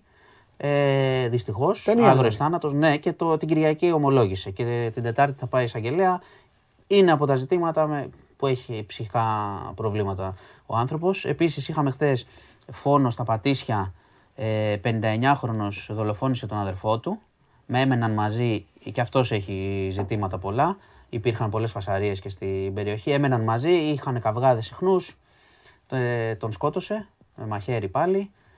Ε, δυστυχώς, δυστυχώς πυκνώνουν και τέτοια περιστατικά. Ένας γιος σκότωσε τη μάνα και, αδερφός τον αδερφό. και ένας αδερφός τον αδερφό σε, σε 24 ώρες. Ναι, ναι, σε δύο μέρες. Και πυκνώνουν, πυκνώνουν αυτά τα περιστατικά και έχουμε συζητήσει πάρα πολλές φορές ότι δεν νομίζω ότι έχουμε καταλάβει και γι' αυτό χρειάζεται και, και παρεμβάσεις και φορείς και δομές κυρίως, δεν ναι. έχουμε καταλάβει τι μας έχει κάνει, πώς το λένε, και η οικονομική πίεση και κρίση και όλο αυτό που έχουμε περάσει με την πανδημία πέρα από το υγειονομικό σκέλος. Δηλαδή ναι. η πίεση στη δουλειά, το άγχος στον κάθε άνθρωπο, η κλεισούρα, το μέσα, ο φόβος επί δύο χρόνια. Ναι. Δεν είναι απλό και δεν, δεν θα, θα βλέπουμε διαρκώς τα αποτελέσματα επί καιρό. Τώρα δεν το λέω επί του συγκεκριμένου Ρε, μόνο. Το πυροδοτούνται. Το, όχι, όχι, δεν το δέχομαι πάρα πολύ εγώ. Αυτό. Πρόσεξε, πρόσεξε. Επειδή το ακούω πολύ συχνά.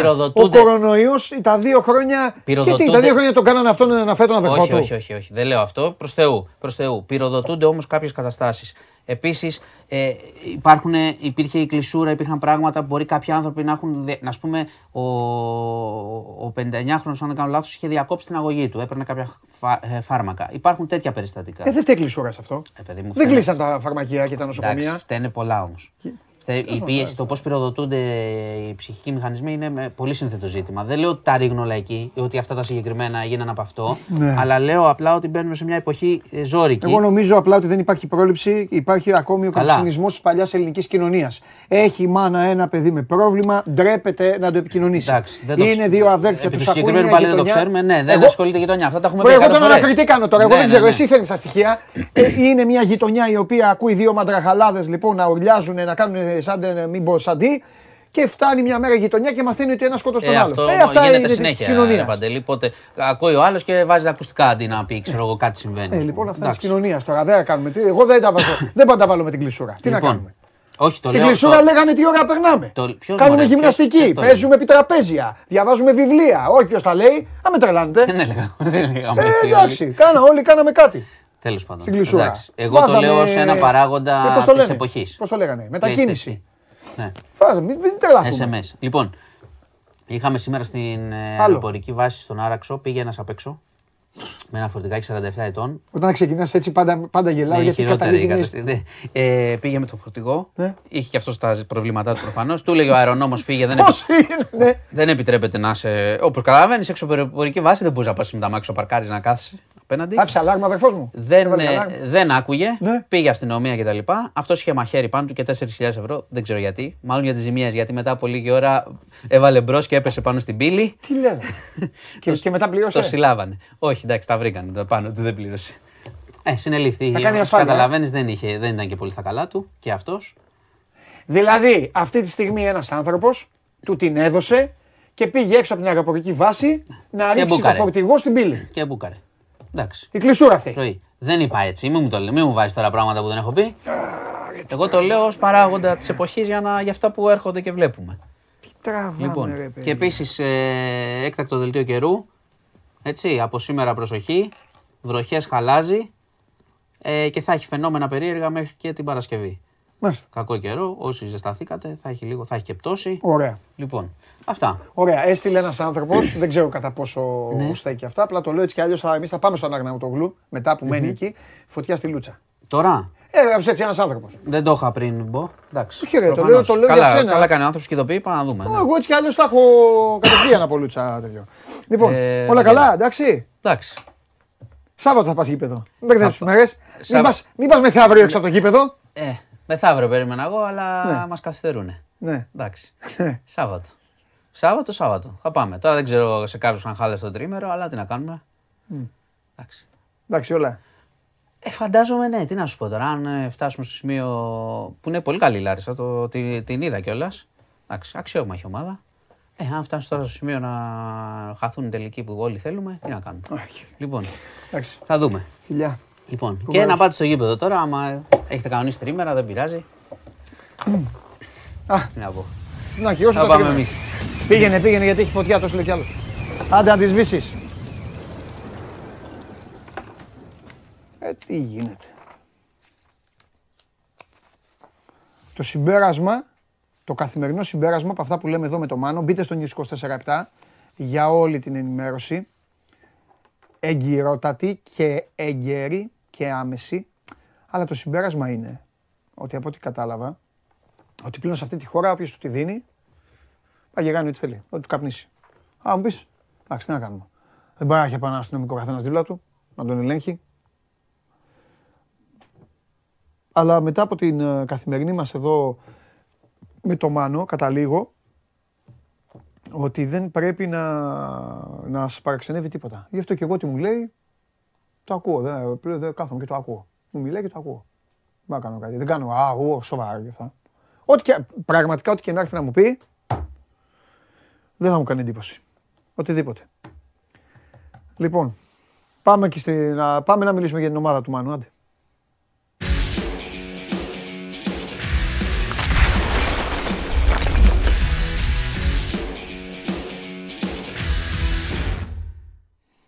Έλα. Καλό μεσημέρι Παντελή, καλή εβδομάδα. Γεια σου Δημήτρη, Δημήτρης Χριστοφιδέλης μαζί μας. Καλή εβδομάδα Δημήτρη μου. Για τον Ολυμπιακό θα είναι εβδομάδα εξελίξεων ή θα είναι εβδομάδα ζυμώσεων; Ε, λογικά θα είναι εξελίξεων. Δεν γίνεται. Ε, γιατί φτάσαμε 6 Ιουνίου είναι. Ναι. Παντελή, την επόμενη Τρίτη, ναι. 14 είναι η πρώτη συγκέντρωση της ομάδας. Οπότε καλές συζημώσεις, καλές οι επαφές, καλές ναι. διαπραγματεύσεις, αλλά πρέπει να μπαίνουμε και στην πράξη σιγά σιγά. Μπορεί να έχουν προχωρήσει και να έχουν και τελειώσει και πράγματα τα οποία ακόμα είναι μία ανακοινώσιμα. Συμβαίνει και αυτό. Ε, βέβαια συμβαίνει.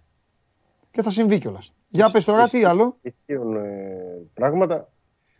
Ε, από πού θες να ξεκινήσουμε. Ο, εσύ, εσύ, έχεις το, εσύ ο Φούρναρης. Εσύ βγάλε ψωμί, δώσε εδώ να φάμε. Να ωραία, να ξεκινήσουμε πρώτα από, τα, από αυτά που έχει ζητήσει ο Μαρτίν, δηλαδή να, να τελειώσουν άμεσα του δεξιού μπακ και του εξτρέμ και όταν εννοώ άμεσα του δεξιού μπακ θα τον ήθελε μέχρι να ξεκινήσει η προετοιμασία ναι.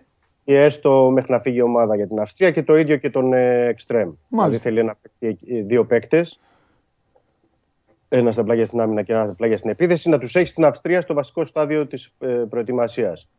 Ε, σε αυτά, ό,τι αφορά, υπάρχουν επαφές και πρέπει να το πούμε με, τον, ε, με τη Manchester City για τον Γιάνν Κόουτο, τον ε, Βραζιλιάνο, τον μπακ. Είναι, θα έλεγα, σε καλύτερο επίπεδο αυτή τη στιγμή οι επαφές του Ολυμπιακού για τον Κόουτο σε σχέση με τις επαφές του Ολυμπιακού με τη Σέφιλντ για τον Μπάλντοκ να το εξηγήσω αυτό, γιατί για τον Μπάλντοκ ζητάει ένα ποσό αρκετά υψηλό η Σέφιλντ που δείχνει ότι και δεν καίγεται να τον πουλήσει κιόλας. Δηλαδή έχει ένα. Ε, δεν μπαίνει στις ε, συζητήσεις με την έννοια ότι εμείς έχουμε δύο χρόνια συμβόλαιο μαζί του ακόμα, μπορούμε να τον κρατήσουμε. Δεν καιγόμαστε δηλαδή να τον πουλήσουμε. Ε, και ο παίκτης έχει υψηλό κασέ. Ε, οπότε θα πρέπει να το περιμένουμε λίγο εκεί, να το δούμε, να το παρακολουθήσουμε. Ε, και οι δύο αυτοί οι παίκτες αρέσουν στον Ολυμπιακό. Τους στέλνουν, έχουν εγκριθεί, έχουν περάσει δηλαδή και από την, ε, το μικροσκόπιο και του Μαρτίνς και τη, τμήμα το σκάουτινγκ και γενικά όλων. Οπότε θα πρέπει να περιμένουμε, αλλά συν ε, με αυτούς τους δύο παίκτες υπάρχουν και άλλοι δύο ε, που εξετάζονται και τους οποίους ακόμα δεν γνωρίζουμε κάτι. Αυτό στο ένα σκέλος ό,τι αφορά την άμυνα. Στην, ε, στην επίθεση, για τον εξτρέμ αρχικά, και θα αναφερθώ και στη συνέχεια μετά για τα υπόλοιπα ζητήματα, είναι ότι ο Ολυμπιακός, όπως έχουμε πει και αρκετό καιρό εδώ πέρα, υπάρχει ένας παίκτης που αρέσει, που είναι φυσικά ο Ντεσπότοφ, αλλά έχει συμβόλαιο με τη Λιντογκόρετς ε, οπότε θα πρέπει εκεί να χρειαστεί υπομονή και να δούμε αν και πόσο θα προχωρήσει ο Ολυμπιακός. Υπάρχουν και οι περιπτώσεις των ελεύθερων που έχουν ε, υποθεί, ακουστεί και γραφτεί το τελευταίο διάστημα. Εννοώ του Λάριν που Καναδού που είναι ελεύθερος πια από την Πεσίκτας. Ε, του Μπραχήμι, ο οποίος ε, το γνωρίζει καλά ο Μαρτίνς από τη θητεία του στην Πόρτο. Τώρα είναι στην Άλλο Ραγιάντο Μπραχήμι, αλλά είναι και αυτός ελεύθερος. Ε, υπάρχουν ο, ο Τέγιο που επίσης μένει και ελεύθερος, αλλά είναι αρκετοί οι παίκτες, αλλά δεν είναι κάτι προχωρημένο τόσο πολύ στη θέση του Εξτρέμ και πρέπει να το πω αυτό. Δεν είναι δηλαδή ότι βρισκόμαστε σε τελειωτικά πράγματα για τον Εξτρέμ. Ε, και επίσης είναι παίκτες οι οποίοι, δηλαδή ο Μπραχήμι μπορεί να παίξει και ως περιφερειακός επιθετικός, να παίξει πίσω από το φόρ, να παίξει και πλάγια. Ο Λάριν παίζει και σεντερφόρ και extreme. Δηλαδή είναι και διαφορετικού τύπου παίκτες ε, από αυτούς. Οπότε θα πρέπει να το δούμε λίγο. Και μια που είμαστε στην επίδεση, να πούμε ότι ο Ολυμπιακός όντως ε, προχωράει του Αμπουπακάρ Καμαρά για να προσπαθήσει να το τελειώσει με, με, τον Άρη, για να τον ε, αποκτήσει. Ε, ξέρουμε ότι πρέπει να δοθούν χρήματα στη Φούλαμ. Υπάρχει το υπόλοιπο των 2,5 εκατομμυρίων σε δόσεων που είναι από πλευράς Άρη. Οπότε αυτό θα πρέπει ε, να δούμε, το αναφέρω αυτό ότι, γιατί πρόκειται για μια μεταγραφή, αν και εφόσον γίνει, γιατί ακόμα όσο δεν έχουμε κάτι συγκεκριμένο ε, δεν μπορούμε να το πούμε, είναι ότι έχει ένα κόστος, έτσι. Έχει ένα κόστος υπό την έννοια ότι και χρήματα πρέπει να πάρει η Φούλα με αρκετά, χρήματα προφανώς ένα ποσό θα ζητήσει και ο Άρης, αφού είναι ο βασικός του επιθετικός. Είναι τα χρήματα που είναι του, του ποδοσφαιριστή. Ε, θα δούμε, θα δούμε, θα δούμε. Πιστεύω ότι μέσα στην εβδομάδα θα έχουμε εξελίξεις με αυτό.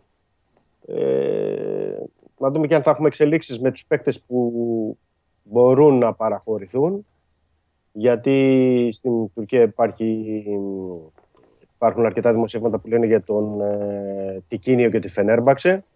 Και αυτό που προκαλεί έτσι μια, όχι θα έλεγα εντύπωση, ένα ιδιαίτερο ενδιαφέρον, είναι ότι οι Τούρκοι γράφουν ότι τον Τικίνιο τον έθεσε στη διάθεση της Φενέρμπαξε ο μάνατζερ. Ε, ο Τικίνιο έχει τον Ντέκο, να πούμε, Ατζέντι, τον παλιό άσο της, ε, τον Βραζιλιάνο και της Πορτογαλίας, ε, της Πόρτο. Προκαλεί ένα ενδιαφέρον γιατί από τη στιγμή που ο Ντέκο, αν και εφόσον ισχύει ότι τον προτείνει, σημαίνει ότι πρέπει να έχει και ένα ελεύθερο από τον Ολυμπιακό ότι αν βρεθεί πρόταση να του πουληθεί ε, ο παίκτης. Οπότε έχει ένα ενδιαφέρον αυτό. Ε, τι άλλο τώρα. Ε, θα πρέπει να δούμε τι θα γίνει με τον Ελαραμπή φυσικά. Με τον Ελαραμπή που ακόμα δεν έχει απαντήσει ε, στον Ολυμπιακό, αλλά έγινε και αυτό θέμα πια ημερών. Δεν νομίζω ότι θα ξεκινήσει η προτιμεσία ε, του Ολυμπιακού και θα περιμένει ο Ολυμπιακός τι θα γίνει με τον Ελαραμπή. Γι' αυτό ήδη ε, ασχολείται και με άλλους επιθετικούς. Δεν είναι τυχαίο ότι έχουν δει τα ονόματα του Σλιμανί, του Καζρί και πολλών άλλων για την κορυφή της ε, επίθεσης. Αυτά. Δεν ξέρω, προβληματισμένο σε βλέπω. Δεν ξέρω αν ε, έχεις να ρωτήσεις κάτι. Κάνα θα πάρει. Ε, αναμένουμε.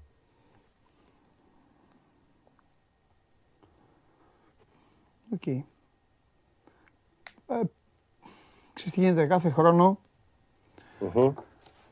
Κάθε χρόνο γίνεται αυτό.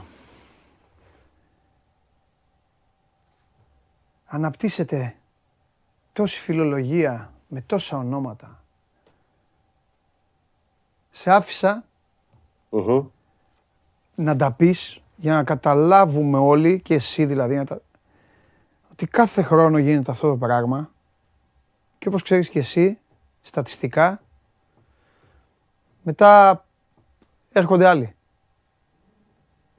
Συμβαίνει σε κάποιες περιπτώσεις. Συμβαίνει σε κάποιες περιπτώσεις. Αλλά ε, το θέμα δεν είναι τυχαίο όμως αυτό, Παντελή. Έχει, έχει εξήγηση. Να σου πω γιατί. Απλά ρε παιδάκι μου, τόση ώρα σε άκουσα. Δε, σε άκουγα έτσι, δεν νομίζω. Σε, μπορεί δηλαδή να ναι. ήμουν. Ήταν σαν, σαν να με γονιφοκοπήσει ήμουν, αλλά σε άκουγα. Τις έτρωγα τις ναι. μπουνιές δηλαδή. Δεν είναι, κατάλαβα, ε, κατάλαβα. Κατάλαβα, κατάλαβες τι εννοώ. Ναι. Ο Διαμαντόπουλο και ο Χριστόφιδέλη συμβόλαιο εκεί. Αράδιασες. Δεν φταίς εσύ, δεν κατάλαβες. Έλεγες ονόματα και με, με, με, με ένα, για τον καθένα και κάτι και αυτά. Και... Θέλει και παίκτες δηλαδή, δεν είναι να πεις ότι δεν θέλει. Ε, κατάλαβες, δεν είναι να πεις ότι πάει για δύο παίκτες. Οπότε εντάξει. Γι' αυτό σου λέω ότι υπάρχει εξήγηση. Και, είναι, και είναι ζαλάδα, μετά είναι ζαλάδα, όλα αυτά είναι ζαλάδα. Δηλαδή, Γι' αυτό ε, δεν είναι, θα πάρει κανένα Δεν είναι εύκολο. Δεν είναι, ναι, ναι, δεν είναι εύκολο. Γιατί όταν, όταν συζητούν, δηλαδή μπαίνει ναι. ο Μαρτίνς, ε, Μοντεστό, η υπόλοιπη η διοίκηση για, το, για να συζητήσουν. Ε, πέφτουν στο τραπέζι, λέμε τώρα, ε, για παράδειγμα, για τη θέση του δεξιού μπακ, χαφ, 4-5 ονόματα. Ναι.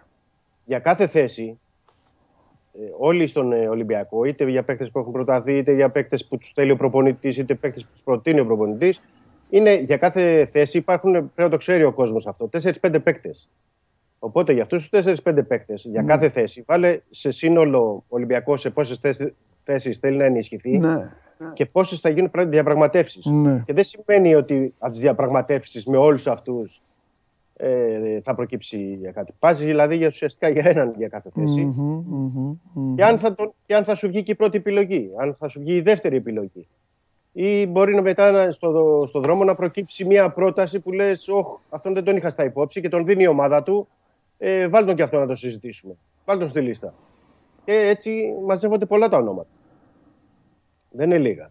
Και ψάχνεις να βρεις πού είναι η αλήθεια και πού είναι το λιγότερο που μπορεί να ασχοληθεί. Γιατί ο Ολυμπιακός έχει και αυτή την τακτική. Δηλαδή, μπορεί πολλές φορές να λες ότι εδώ είναι κοντά σε αυτόν Ωραία. και να κάνει, και να κάνει κάτι άλλο παρασκηνιακά και να το εμφανίσει. Εντάξει. Έλα λίγο, έλα λίγο, τώρα, λίγο να, βοηθήσω, να βοηθήσω εγώ λίγο την κουβέντα εσένα και τον κόσμο που μας βλέπει. Λίγο και μετά θα, θα σε αφήσω έτσι κι αλλιώς όλη τη βδομάδα.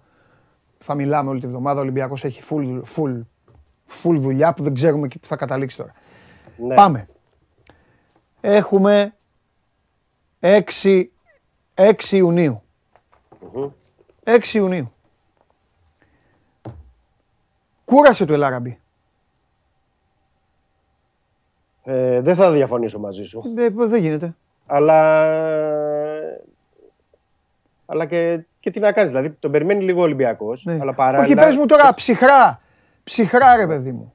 Ναι. Αυτή τη στιγμή. ο Ελάραμπι θέλει να παίξει τον Ολυμπιακό γουστάρι. Κάνει κόμψε. Ότι... Ο Ολυμπιακός τον, τον θέλει τον παίκτη. Ε, ναι, αν δεν τον ήθελε, δεν τον παίρνει. Τέλεια, ο Ολυμπιακός τον θέλει τον παίκτη. Ωραία, δεν θέλει ο Λαραμπή. Άλλος ρε φίλε. Δηλαδή τι, πόσο ακόμα, τι έξι Ιούνιοι είναι. Ε; Ναι. Και το δείχνει ότι τον θέλει γιατί είναι πολλά τα λεφτά έτσι. Δεν είναι λίγα... Ωραία, πόσα είναι τώρα, πόσα είναι τα λεφτά, άμα γνωρίζεις. Για να, να, να, να μην. Πληροφορίες λέμε. Πληροφορίες είναι. Τι που είσαι, στην τσέπη του Μαρινάκη δεν είσαι. Για πες. Ε, είναι 2 εκατομμύρια ευρώ καθαρά το χρόνο. Του δίνει 2 εκατομμύρια το χρόνο; Δεν του δίνει μόνο αυτά. Τι άλλο του δίνει. Ε, συν 800.000 ευρώ για κάθε χρόνο μπόνους Τι για την επίτευξη μπόνους. Δηλαδή σε περίπτωση που ο Ολυμπιακός θα, θα πάρει επιπλέον δηλαδή 800.000 ο Ελαραμπή. Σε περίπτωση που ο Ολυμπιακός μπει στους ομίλους του Champions League, ε, πάρει το πρωτάθλημα, κατακτήσει τον Double, είναι κλιμακωτά αυτά. Α, ναι, ναι, κατάλαβα. Πας εκεί 2.200, ναι. κάνεις αυτό 2.300. Ωραία. Έτσι, έτσι. Φανταστικά, είναι... μου, το έκανες, μου το έκανες ακόμη πιο εύκολο. Ωραία. Ο Ελαραμπή τι θέλει. Να προσθέσω, πριν πεις, πριν πεις κάτι, να προσθέσω κάτι. Ναι. Ότι του κάνει και το χατήρι και του δίνει και κλειστό διαιτές. Έτσι, δεν ήταν η συζήτηση που ήταν ένα συν ένα. Περίμενε γιατί αυτό δεν μου το έχεις πει. Μισό. Ο ναι. Ολυμπιακός του δίνει κλειστό διαιτές. Με αυτά που λες. Ναι. Ναι, ναι. Ε, ε, κάτι έχει πάθει ο, το παιδί. Κάτι γίνεται. Θα, τι... θα έχεις υπογράψει εχθέ. Εγώ; Ναι.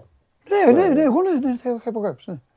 Κάτι γίνει, κάπου έχει, κάτι έχει, έχει, ο μάνατζερ του έχει κλείσει αλλού, έχει, κάτι, έχει συμφωνήσει. Έχει κάτι άλλο. Ο μάνατζερ του ε, δεν γίνεται αλλιώ πιστεύει ότι του φέρνει τόσο μεγάλη πρόταση από το Κατάρ ή από τη Σαουδική Αραβία ή του έχει πει για τόσα χρήματα. Δεν, δεν, Ωραία. Ο Ολυμπιακός όμως, όπως κάνουν όλες οι καλές και οι μεγάλες ομάδες, του έχει βάλει ένα χρονικό κόφτη. Του έχει πει, Έλα δωρε αγόρι μου, εμείς αυτή τη στιγμή σου δίνουμε διαιτές.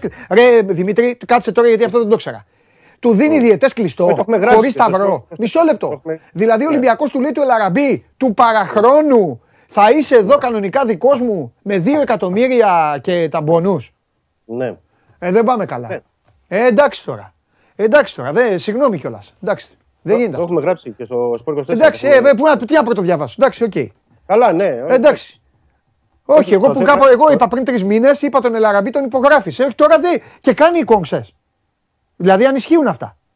μη, μη, Αυτό Αλλά γιατί να μην σε πιστέψω. Να, να πω κάτι, ότι ο Ολυμπιακός κάνει αυτό που πρέπει.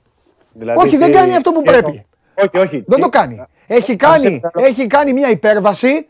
Θα σου πω εγώ ναι. ποιο είναι αυτό που πρέπει. Να μου πεις ποιο είσαι εσύ ο Μαρινάκης. Δεν είμαι ο Μαρινάκης, ο Παντελάκης. Είμαι και, και λέω αυτό που πιστεύω εγώ. Λοιπόν, έχει, κάνει αυτή, έχει κάνει αυτή την πρόταση.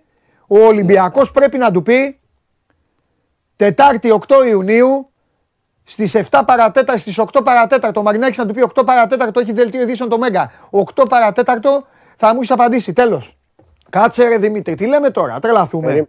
Περίμενε να, να, πω κάτι να ολοκληρώσω και μπορεί να ε, φτάσουμε στη, στο, στο, κοινό σημείο. Α, καλά, λοιπόν, ο Ολυμπιακός έχει κάνει αυτό που πρέπει που είπα για να το ολοκληρώσω, ότι του έχει κάνει αυτή τη συγκεκριμένη πρόταση. Παράλληλα, ο Ολυμπιακός κάνει επαφές και με άλλους εντεφού. Δηλαδή κάνει αυτό που πρέπει. Ο Ολυμπιακός για να είναι έτοιμος. Ναι, με τον Ελαραμπή τι γίνεται. Α τους άλλους. Τον Ελαραμπή, Ελαραμπή μπορεί να του έχει δώσει ένα deadline, μπορεί να μην το ξέρουμε εμείς. Μπορεί να του έχει πει. Α, εντάξει, εντάξει. Να του έχει πει ότι μέχρι την Κυριακή ναι. ε, θέλω να μου πεις. Α, μπράβο, αυτό λέω. εντάξει, άμα το έχει κάνει, εντάξει, εντάξει, εντάξει. Ε, δεν το γνωρίζω εγώ. Εντάξει, τελείωσε, τελείωσε η συζήτηση. Ξεκάθαρη. Ναι. Τελείωσε η συζήτηση. Μπορεί και εσύ να το έχει πει, γιατί μπορεί να το έχει πει ότι εμείς την Τρίτη ξεκινάμε προετοιμασία. Θέλω Δευτέρα να μου έχεις πει. Τελείωσε η συζήτηση.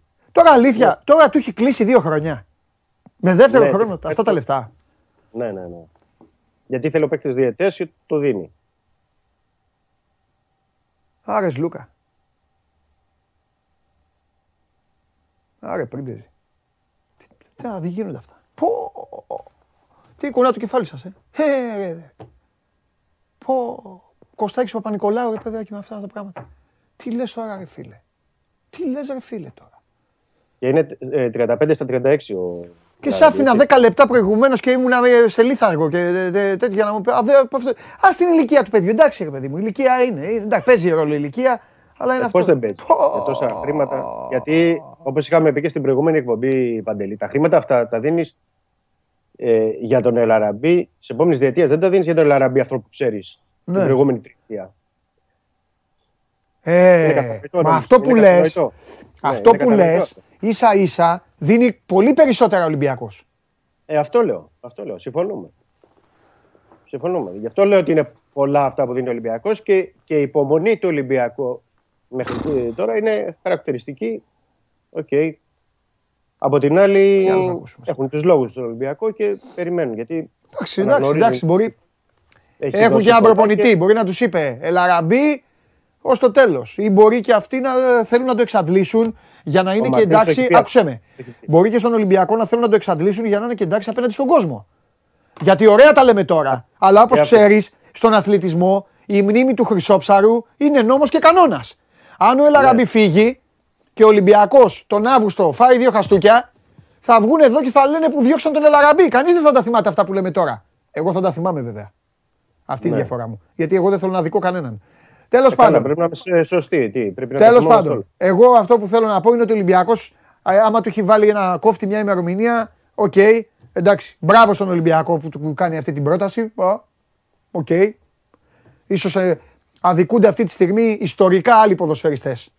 Παλαιότερων δεκαετιών και χρόνων, αλλά τι να κάνουμε. Εντάξει. Έτσι ξεκινάει τώρα, έτσι είναι. Ο Νίκος Αναστόπουλος αυτά να τα μάθει, πάει, θα, θα τον χάσουμε. Θα, πάει, θα πέσει στη θάλασσα, θα κολυμπάει ο Αναστόπουλος να μάθει αυτό. Πα! Ο Σιδέρης. Ο Γιώργος ο Σιδέρης, ρε φίλε. Άλλες εποχές, φίλε. Ο Γιώργος Σιδέρης, ρε φίλε. Έπαιρνε, πώς το λένε, πέντε τυρόπιτες ό,τι έπαιρνε γι' αυτά. Κλειστό διαιτέσε. Με δύο εκατομμύρια συν τα μπόνουσε. Τι να κάνουμε. Τίποτα να μην κάνουμε. Μίτσο, δεν αντέχω άλλο. Φιλιά, ε, έχουμε τίποτα άλλο φοβερό. Δεν αντέχω άλλο. Δεν θέλω τίποτα άλλο να μου πεις. Με έχεις εκτελέσει. Ε, φοβερό, όχι αυτή τη στιγμή. Όχι, όχι, αυτά είμαστε. Αν προκύψει κάτι. Φιλιά, τα λέμε. Θα το δούμε. Ναι, τα ναι, λέμε, ναι. φιλιά. Καλό μεσημέρι. Να σε καλά, φιλιά. Φίλος μου Καβαδίας, Παντελής Διαμαντόπουλος against modern football. Ε, ναι ρε, τι, τι λέτε ρε. Ναι ρε, πόποτας, εμπρός πίσω. Αχ, εδώ παιδιά θα τα λέμε, εδώ ακούτε, εδώ θα, θα ακούτε αλήθειες, θα ξέρω, δεν ξέρω, στενοχωριέστε, δεν στενοχωριέστε, ανάλογα με τι ομάδα είστε, σας αρέσει, δεν σας αρέσει, εμένα δεν με νοιάζει. Α, εγώ θα τα λέω όλα. Και μετά θα βγαίνουμε μαζί, πηγαίνουμε καφέδες. Μαζί σας. Πηγαίνουμε σε μαγαζιά, αν με ρωτάτε, σας λέω αυτά. Γυρνάτε σπίτι σας, ευτυχισμένοι. Έλα, πάμε. Έπιασε η λούτσα φωτιά. Τον έχουμε. Κάει, κάει, κάει, έλα αυτός τον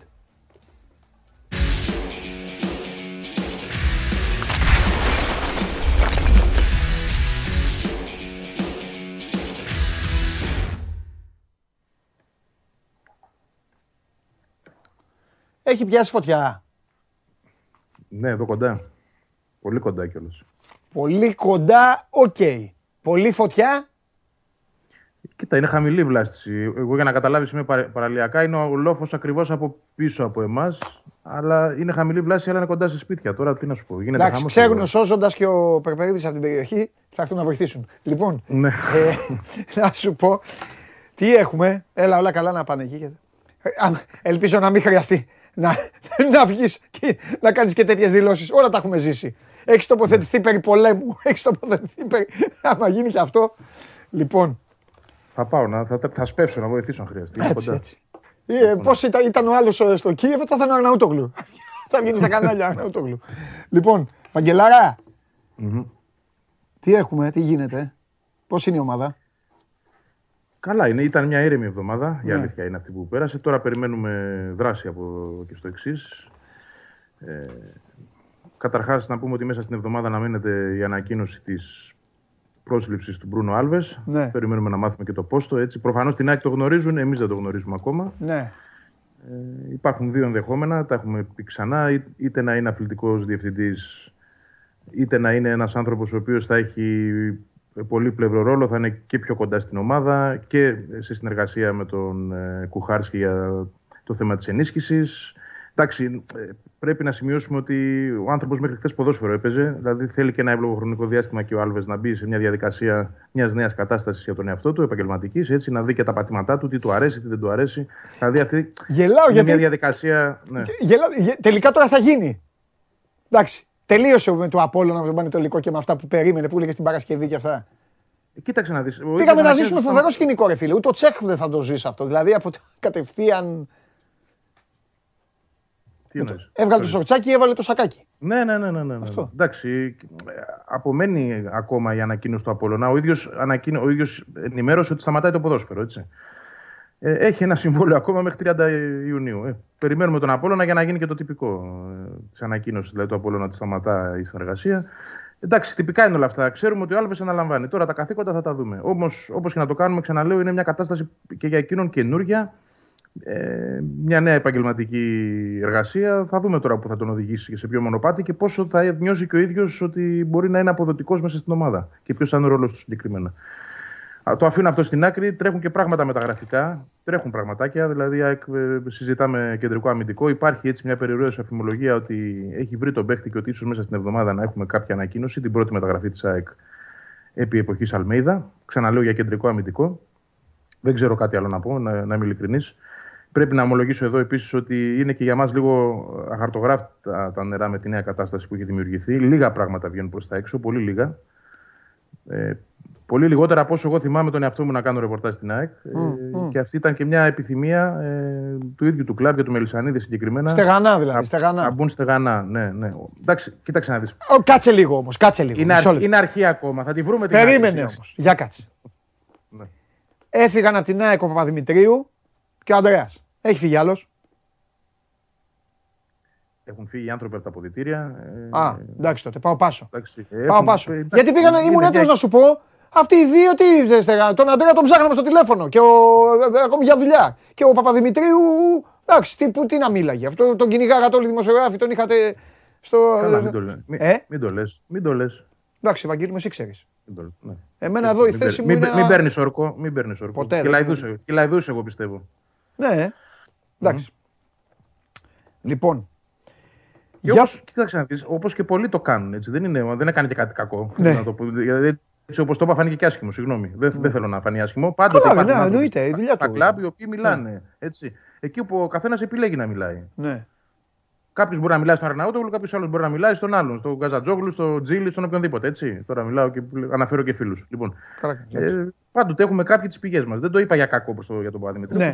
Θεωρώ ναι. ότι κάπου μιλούσε και εκείνος. Προφανώς και κάποια άλλη στην ομάδα. Αυτή τη στιγμή αλλάζει το σκηνικό. Είναι μια πρωτόγνωρη κατάσταση και το γραφείο τύπου είναι καινούριο. Έτσι. Okay. Υπάρχουν δύο νέα πρόσωπα μέσα ναι. σε αυτό. Ναι. Λοιπόν, γενικότερα υπάρχει μια προσπάθεια ναι. αυτό το πράγμα να είναι μαζεμένο. Ναι. Είμαστε κι εμείς, ξαναλέω, σε μια κατάσταση που δεν την έχουμε ξαναβιώσει. Ναι. Μέχρι να βρούμε κι εμείς τις άκρες μας ξανά. Λοιπόν, θα μας τα δίνει η ΑΕΚ. Λέω εγώ τώρα. Ναι, εντάξει. Okay. Και να σου πω για κάτι, μακάρι, μακάρι κάποια στιγμή να, αυτό το πράγμα να ήταν δομημένο έτσι όπως είναι στο εξωτερικό και να μην χρειάζεται η ρεπόρτερ.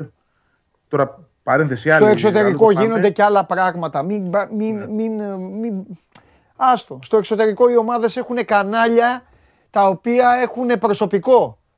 Έχουν κανάλια με 7-8 άτομα έχουν οι ομάδες κανονικά. Βγάζουν ναι. θέματα, βγάζουν, ε, φωνάζουν τους ποδοσφαιριστές, κάνουν παιχνίδια, παίζουν, quiz.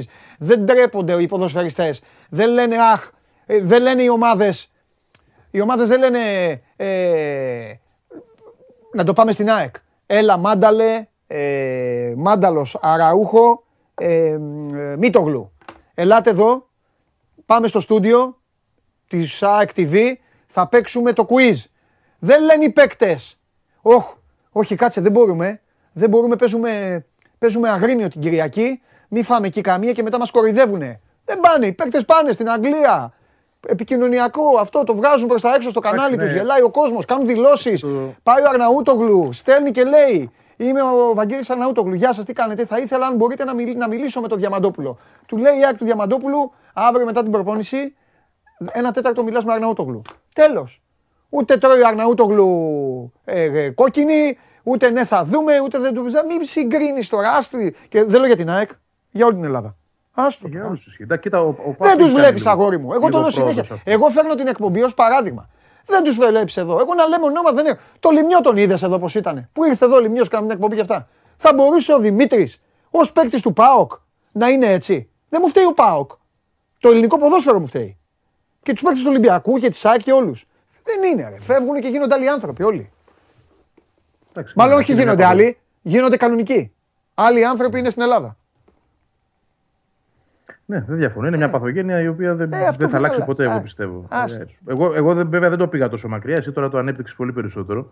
Εγώ μιλούσα για την είδηση αυτή καθεαυτή. Ότι, εντάξει, η, είδηση, δηλαδή... η είδηση είναι ναι. ωραίο να έρχεται επίσημα την ώρα που πρέπει, χωρίς να την έχει σπάσει κάποιος, χωρίς να έχει γίνει μακελιό πριν και όλα αυτά. Εντάξει. Απ' την άλλη βέβαια είναι και δικαίωμα του κάθε δημοσιογράφου μόνος του να κάνει τη, να κάνει τη δουλειά του. Την προσπάθειά του. Την ναι, προσπάθειά δεν το συζητάμε αυτό. Αλλιώς δεν θα κάνουμε τη δουλειά μας.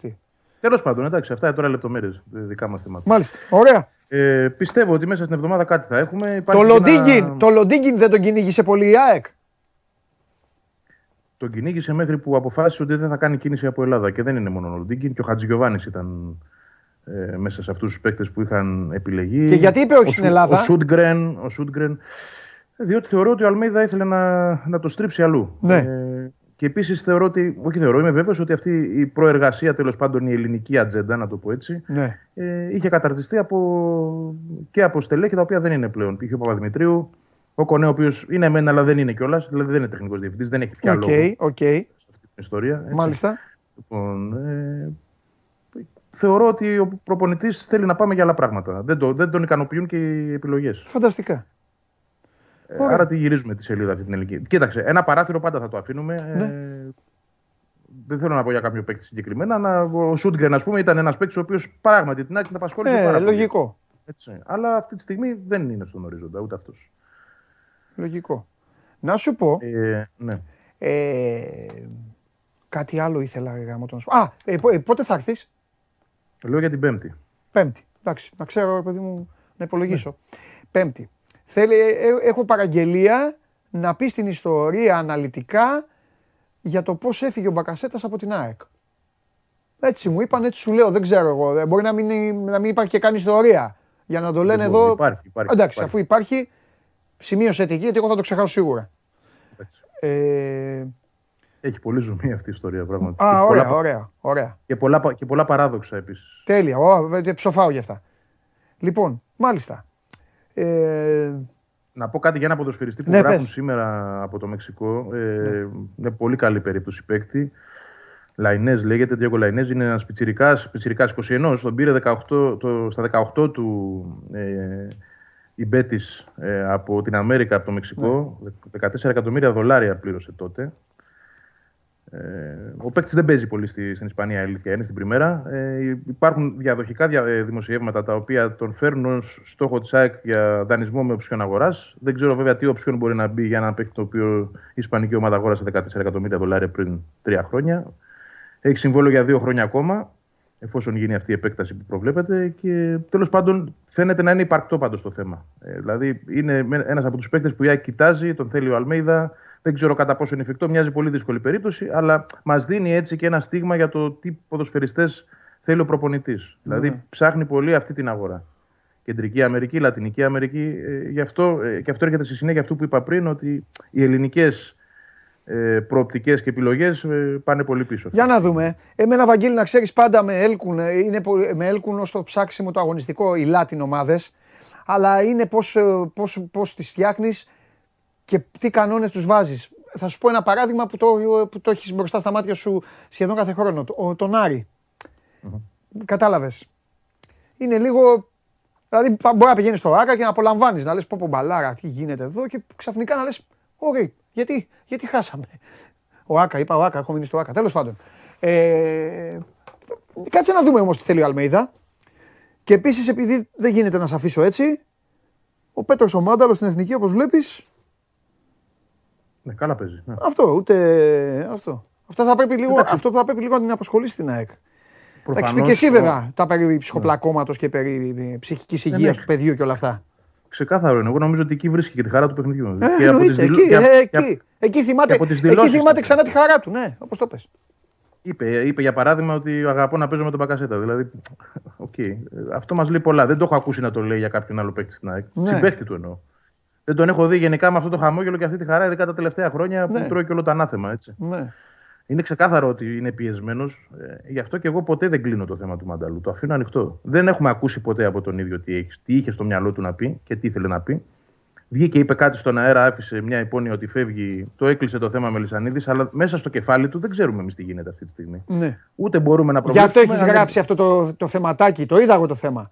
Ε, που είχε ναι. γράψει ότι ακόμα του Μάνταλου δεν έχει κάπως ναι, γιατί, γιατί πιστεύω ότι όταν φτάνει σε μια τέτοια περίπτωση και επειδή υπάρχει όλο αυτό από πάνω του και δεν θα φύγει εύκολα αυτό, ε, δεν ξεμπλέκεις έτσι απλά από μια τέτοια ιστορία και δεν βγάζεις από το κεφάλι σου την προοπτική να φύγεις έξω. Αν υπάρξει κάτι. Γι' αυτό θεωρώ ότι αν έρθει μια πρόταση που θα ικανοποιεί και την ΑΕΚ, η ΑΕΚ θα το δει το θέμα του Μανταλού. Δεν την κλείνω εγώ την πόρτα αυτή. Ε, υπάρχει ολόκληρο καλοκαίρι μπροστά, έτσι. Ναι.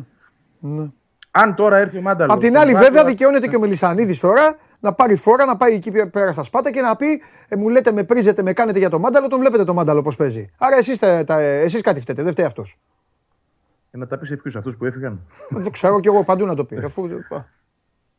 Είναι και θέμα προπονητή πλέον, καθαρά. Παντελή. Δεν ξέρουμε άλλο με τι έχει στο κεφάλι Εντάξει, ναι, έχεις Μάνταλο. Έτσι. Δηλαδή δεν ξέρουμε μπορεί να θέλει άλλο δεκάρι. Ε, Έχουμε να δούμε επεισόδια μπροστά. Έχεις δίκιο, γιατί μπορεί να είναι και ένας προπονητής ο οποίος, άμα δει ένα μάνταλο, να σου πω και κάτι, όπως και να ήταν το παιδί, όλοι οι προπονητές και ευκαιρίες του έδωσαν και τον μπέτωσαν και τον έκαναν. Ένας προπονητής που να τον αντιμετωπίσει σκληρά δεν έχει βρεθεί ακόμα, να τα λέμε όλα. Πιο πολύ αντιμετωπίζεται σκληρά από τον κόσμο και από τον τύπο παρά από τους προπονητές.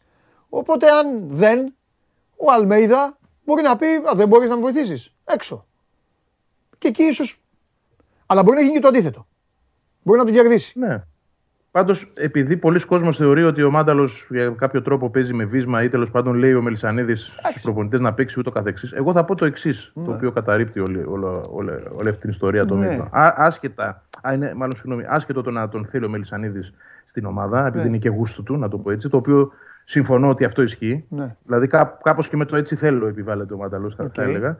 Λοιπόν, αλλά είναι άλλο να λέμε ότι δίνει και χαρτάκι στον προπονητή. Και θα πω απλά ότι ο Φρυδόπουλος, που ήταν και υπηρεσιακός, δεν είχε κανένα πρόβλημα να τον αφήσει 4-5 μάτια στον playoff στο παγκό. Ναι. Κανένα πρόβλημα. Ναι. Είπε κανείς κάτι; Όχι. Όχι. Βέβαια, ίσω ίσως αυτό έγινε επειδή ήταν ο Φρυδόπουλος και ήταν υπηρεσιακός.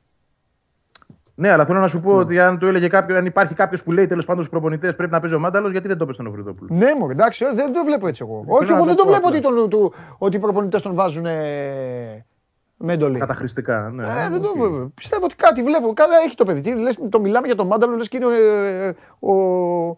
Πώς το λένε, δεν είχαν, παντελή, δε, δεν είχαν ποτέ καλύτερους. Εκεί είναι το πρόβλημα. Όχι ο Μάνταλος. Ποιοι είναι οι άλλοι. Δεν μπορεί το παιδί αυτό πρέπει να πάρει δύο ποδοσφαιρικές ανάσες να του, ξε, να του ξεφορτώσουν το ειδικό βάρος που του βάζουν. Να του αφήσουν το βάρος που κουβαλάνε όλοι οι παίκτες. Αυτούν του βάζουν ένα ειδικό βάρος. Λες και ο Μάνταλος, ναι. για κάποιο λόγο ρε παιδί μου, το Μάνταλο τον αντιμετωπίζουν λες και είναι ο, ο Μανολάς. Ο Μαύρος, ο Σταματιάδης, ο πε τέτοιο. Δεν είναι τέτοιος, ρε Βαγγέλη. Έτσι δεν είναι. Το έχουμε πει, ναι. Δεν, ε, είναι. δεν είναι. Δεν ε, είναι και δεν είναι κακό που δεν είναι. Εντάξει, το ίδιο το κλάπ το έκανε αυτό. Ε. Δυστυχώς θεωρώ ότι αυτό το πράγμα δύσκολα γυρίζει πίσω πλέον. Το κακό έγινε. Ναι. Δηλαδή το κακό που ήταν να γίνει έγινε. Ναι. Και αυτό είναι το βάρος που κουβαλά ο Μάνταλος και θα το κουβαλά όσο είναι στην ΑΕΚ. Μάλιστα. Βαγγελάρα, φιλιά. Το πώς, ναι, το πώς το, διαπρα... το, πώς, συγγνώμη, το αντιμετωπίζει και το ναι. κουβαλάει πάνω του και μέσα του, το ξέρει ναι. αυτός. Εντάξει. Λοιπόν, άντε, μάθε για κανένα μπέκτη αύριο να. Αύριο να τα πούμε και ετοιμάσου πέμπτη, πέμπτη εδώ έχουμε μεγάλο έχουμε μάτς, τραχανά. Έγινε. Φιλιά. Για χαρά. Και την ιστορία για τον Μπακασέτα. Την πέμπτη. Σήμερα είμαι πάρα πολύ χαρούμενος. Skype είναι και ο... Και ο... Ωραία. Σήμερα είμαι πάρα πολύ χαρούμενος για ένα και μόνο λόγο. Τιμωρείτε έτσι, γιατί έτσι μου την έδωσε, έτσι γουστάρω, έτσι μου κάπνισε, τιμωρείται και δεν θα βγει το κάθαρμα. Αυτό έτσι δεν, δεν, δεν θα βγει. Έτσι γιατί έτσι θέλω εγώ. Λοιπόν, τώρα όμως κύριοι και κυρίες, η κατάσταση είναι λίγο σοβαρή και πρέπει να μιλήσουμε έξω από τα δόντια.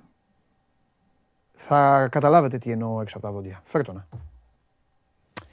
Άκου να δεις λοιπόν τι γίνεται. Νόμιζα ότι ήμουν εγώ το κάθαρμα. Oh. Εσύ κάθαρμα. Εσύ ο πιο, ο πιο πιστός των πιστών. Το κάθαρμα δεν έχει μαλλιά πρώτα απ' όλα. Ξέρει ο κόσμος ποιος είναι, ποιο είναι το κάθαρμα. Α, εντάξει, εντάξει. Ξέρει. Λοιπόν, άκου τώρα να σου πω κάτι.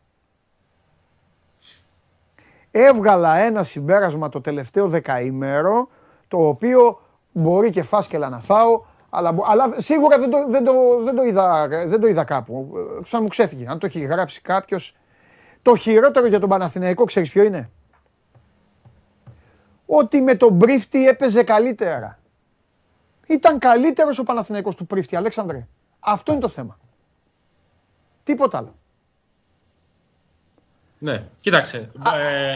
Αυτό βλέπω. Δηλαδή, εγώ με τα δικά μου μάτια. Τώρα, κανείς δεν ξέρει καλύτερα τον Οικοκύρη τι γίνεται εκεί.